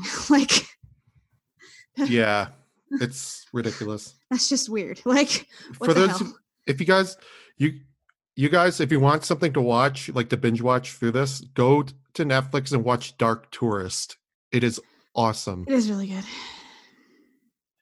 It's the same guy who did the movie Tickled, which is one of my favorite documentaries I've ever seen in my life, by the way. But go see, go watch Dark Tourist. It is incredible. Yeah, it's really good. Yeah. Do you uh do you have a interesting fact? I do actually have a fact kind of related to this. So Chernobyl, along with uh, Challenger disaster and Three Mile Island, and the uh, Bhopal chemical plant disaster in uh, India, are basically u- being used as like case studies by both the U.S. government and other third parties in just researching the root causes of such disasters. So like sleep deprivation, things like that. So like Chernobyl is like one of a few very specific catastrophic events that have taken place. It's up there with Challenger and uh, and Bhopal, which is actually another. I don't know if you know anything about Bhopal. I do know quite a bit about Bhopal, Horrifying. actually. oh my god. Yeah. Whew. That wasn't even a really good fact, but it was a fact. So We'll we'll get yeah, there. I do. oh God, I Um, don't, I I do don't know if I want to get there. Yeah. There's a lot that we're like, we want to do this, but it'll just I just don't want well, to. it'll be yeah. I don't remember if you mentioned this during the moon landing episode, but apparently the first living things ever sent into space were fruit flies. I don't think I did mention that.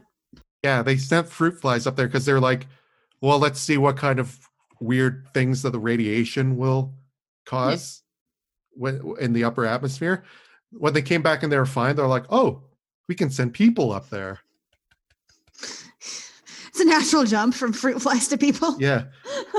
Also, apparently, the only known thing to have given birth in space is a cockroach, that does not surprise me at all. which is insane. They're, they're- cockroaches humans cockroaches always survive literally everything. That's that does not surprise me. Pretty like- yeah. But i mean they've sent so much shit oh, so many weird living things up into space. They sent spiders to see if they could spin webs. Um well i mean they, the they russians sent, sent that gecko go get that gecko back yeah they sent they sent salamanders they cut off the arms and leg or the legs of the salamanders and sent them up into space to see if they would grow back did they They did. And the reason why they did that, it seems like a weird thing to do, but the reason why they did that is because they said, like, they're like, say if an astronaut gets a cut. oh you just want to see if your skin will regenerate yeah, exactly. So they proved that that, it can actually is like a happen, so- valid scientific there's a lot of really stupid things are actually valentine valid, valid scientific experiments yeah. a lot of a I'll lot of cruel things There's, too. there's, I learned, I learned the, these facts on a video. Uh, I showed Lindsay this guy, Sam O'Nella Academy. He's fantastic. I'll, he's really funny too, but he does these like weird history videos of like the weird shit. And one of them was uh the like a list of animals that they sent up into space. It was mostly monkeys.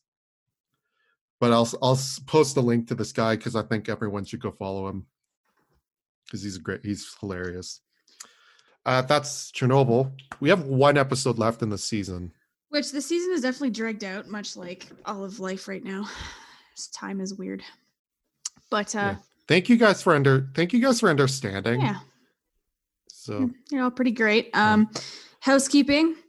So uh, once again, our Patreon this month is being donated to the Calgary Food Bank. Um, if you would like to make a specific donation to a food bank, we recommend it. Um, food banks are being completely overrun. They were not built to deal with a crisis like this. Uh, so in North America, Food Banks of Canada and feedingamerica.org are your places to go. Um, if you want to support us while also supporting the food bank, check out our Patreon. We would appreciate that. We appreciate all of you. Um, follow us on social media. We've got lots of updates. We were planning some really great quarantine content, uh, and we still are probably going to execute lots of it. It'll be a little more difficult since I've gone, I'm back to work, but I'm happy about that. So, good Yeah. problems to have. Um, you- Because most, a lot of people are not in my situation. So, Yeah, exactly. The other thing is going to be not there's not really going to be a break between season three and season four. We decided. yeah, it'll be a week, couple weeks. We'll maybe release a other nonsense here and there, but yeah, short that's break. literally. Yeah. Literally, the the the break is we're re- releasing another nonsense and then kind of jumping yeah. right into things. so we're gonna keep it rolling. Um, yeah, good times. Um, so we'll be back. We'll be back in a couple weeks with the fall of the USSR. Probably a shorter episode. I'm assuming. Depends. So this was a longer episode, obviously. yeah, it'll be well, it'll be shorter than this. I can guarantee that. Yeah. I think it'll be probably one of our standard length episodes. We'll, Yeah, as you noticed, I didn't release this on a Monday this this time. I released it on Tuesday because, well, it's Easter. also, So, happy Passover to our Jewish friends, happy Easter to Christian friends. Christian friends. On the on the day And, uh, we're, we're recording uh, this on Good Friday, and I'm going to be a terrible Catholic and eat steak for dinner. I think we're going to be good Catholics, and I think because I think we're having fish. Ugh. I hate Good Friday. Good Friday is my worst nightmare because I fucking hate fish. Really? Ew. I I love fish. I love fish. Anyway, to a very to a very good friend of mine, uh, Feliz Aniversario. Her birthday's coming up soon. I'm not telling you when it is, and she's been teaching me Portuguese.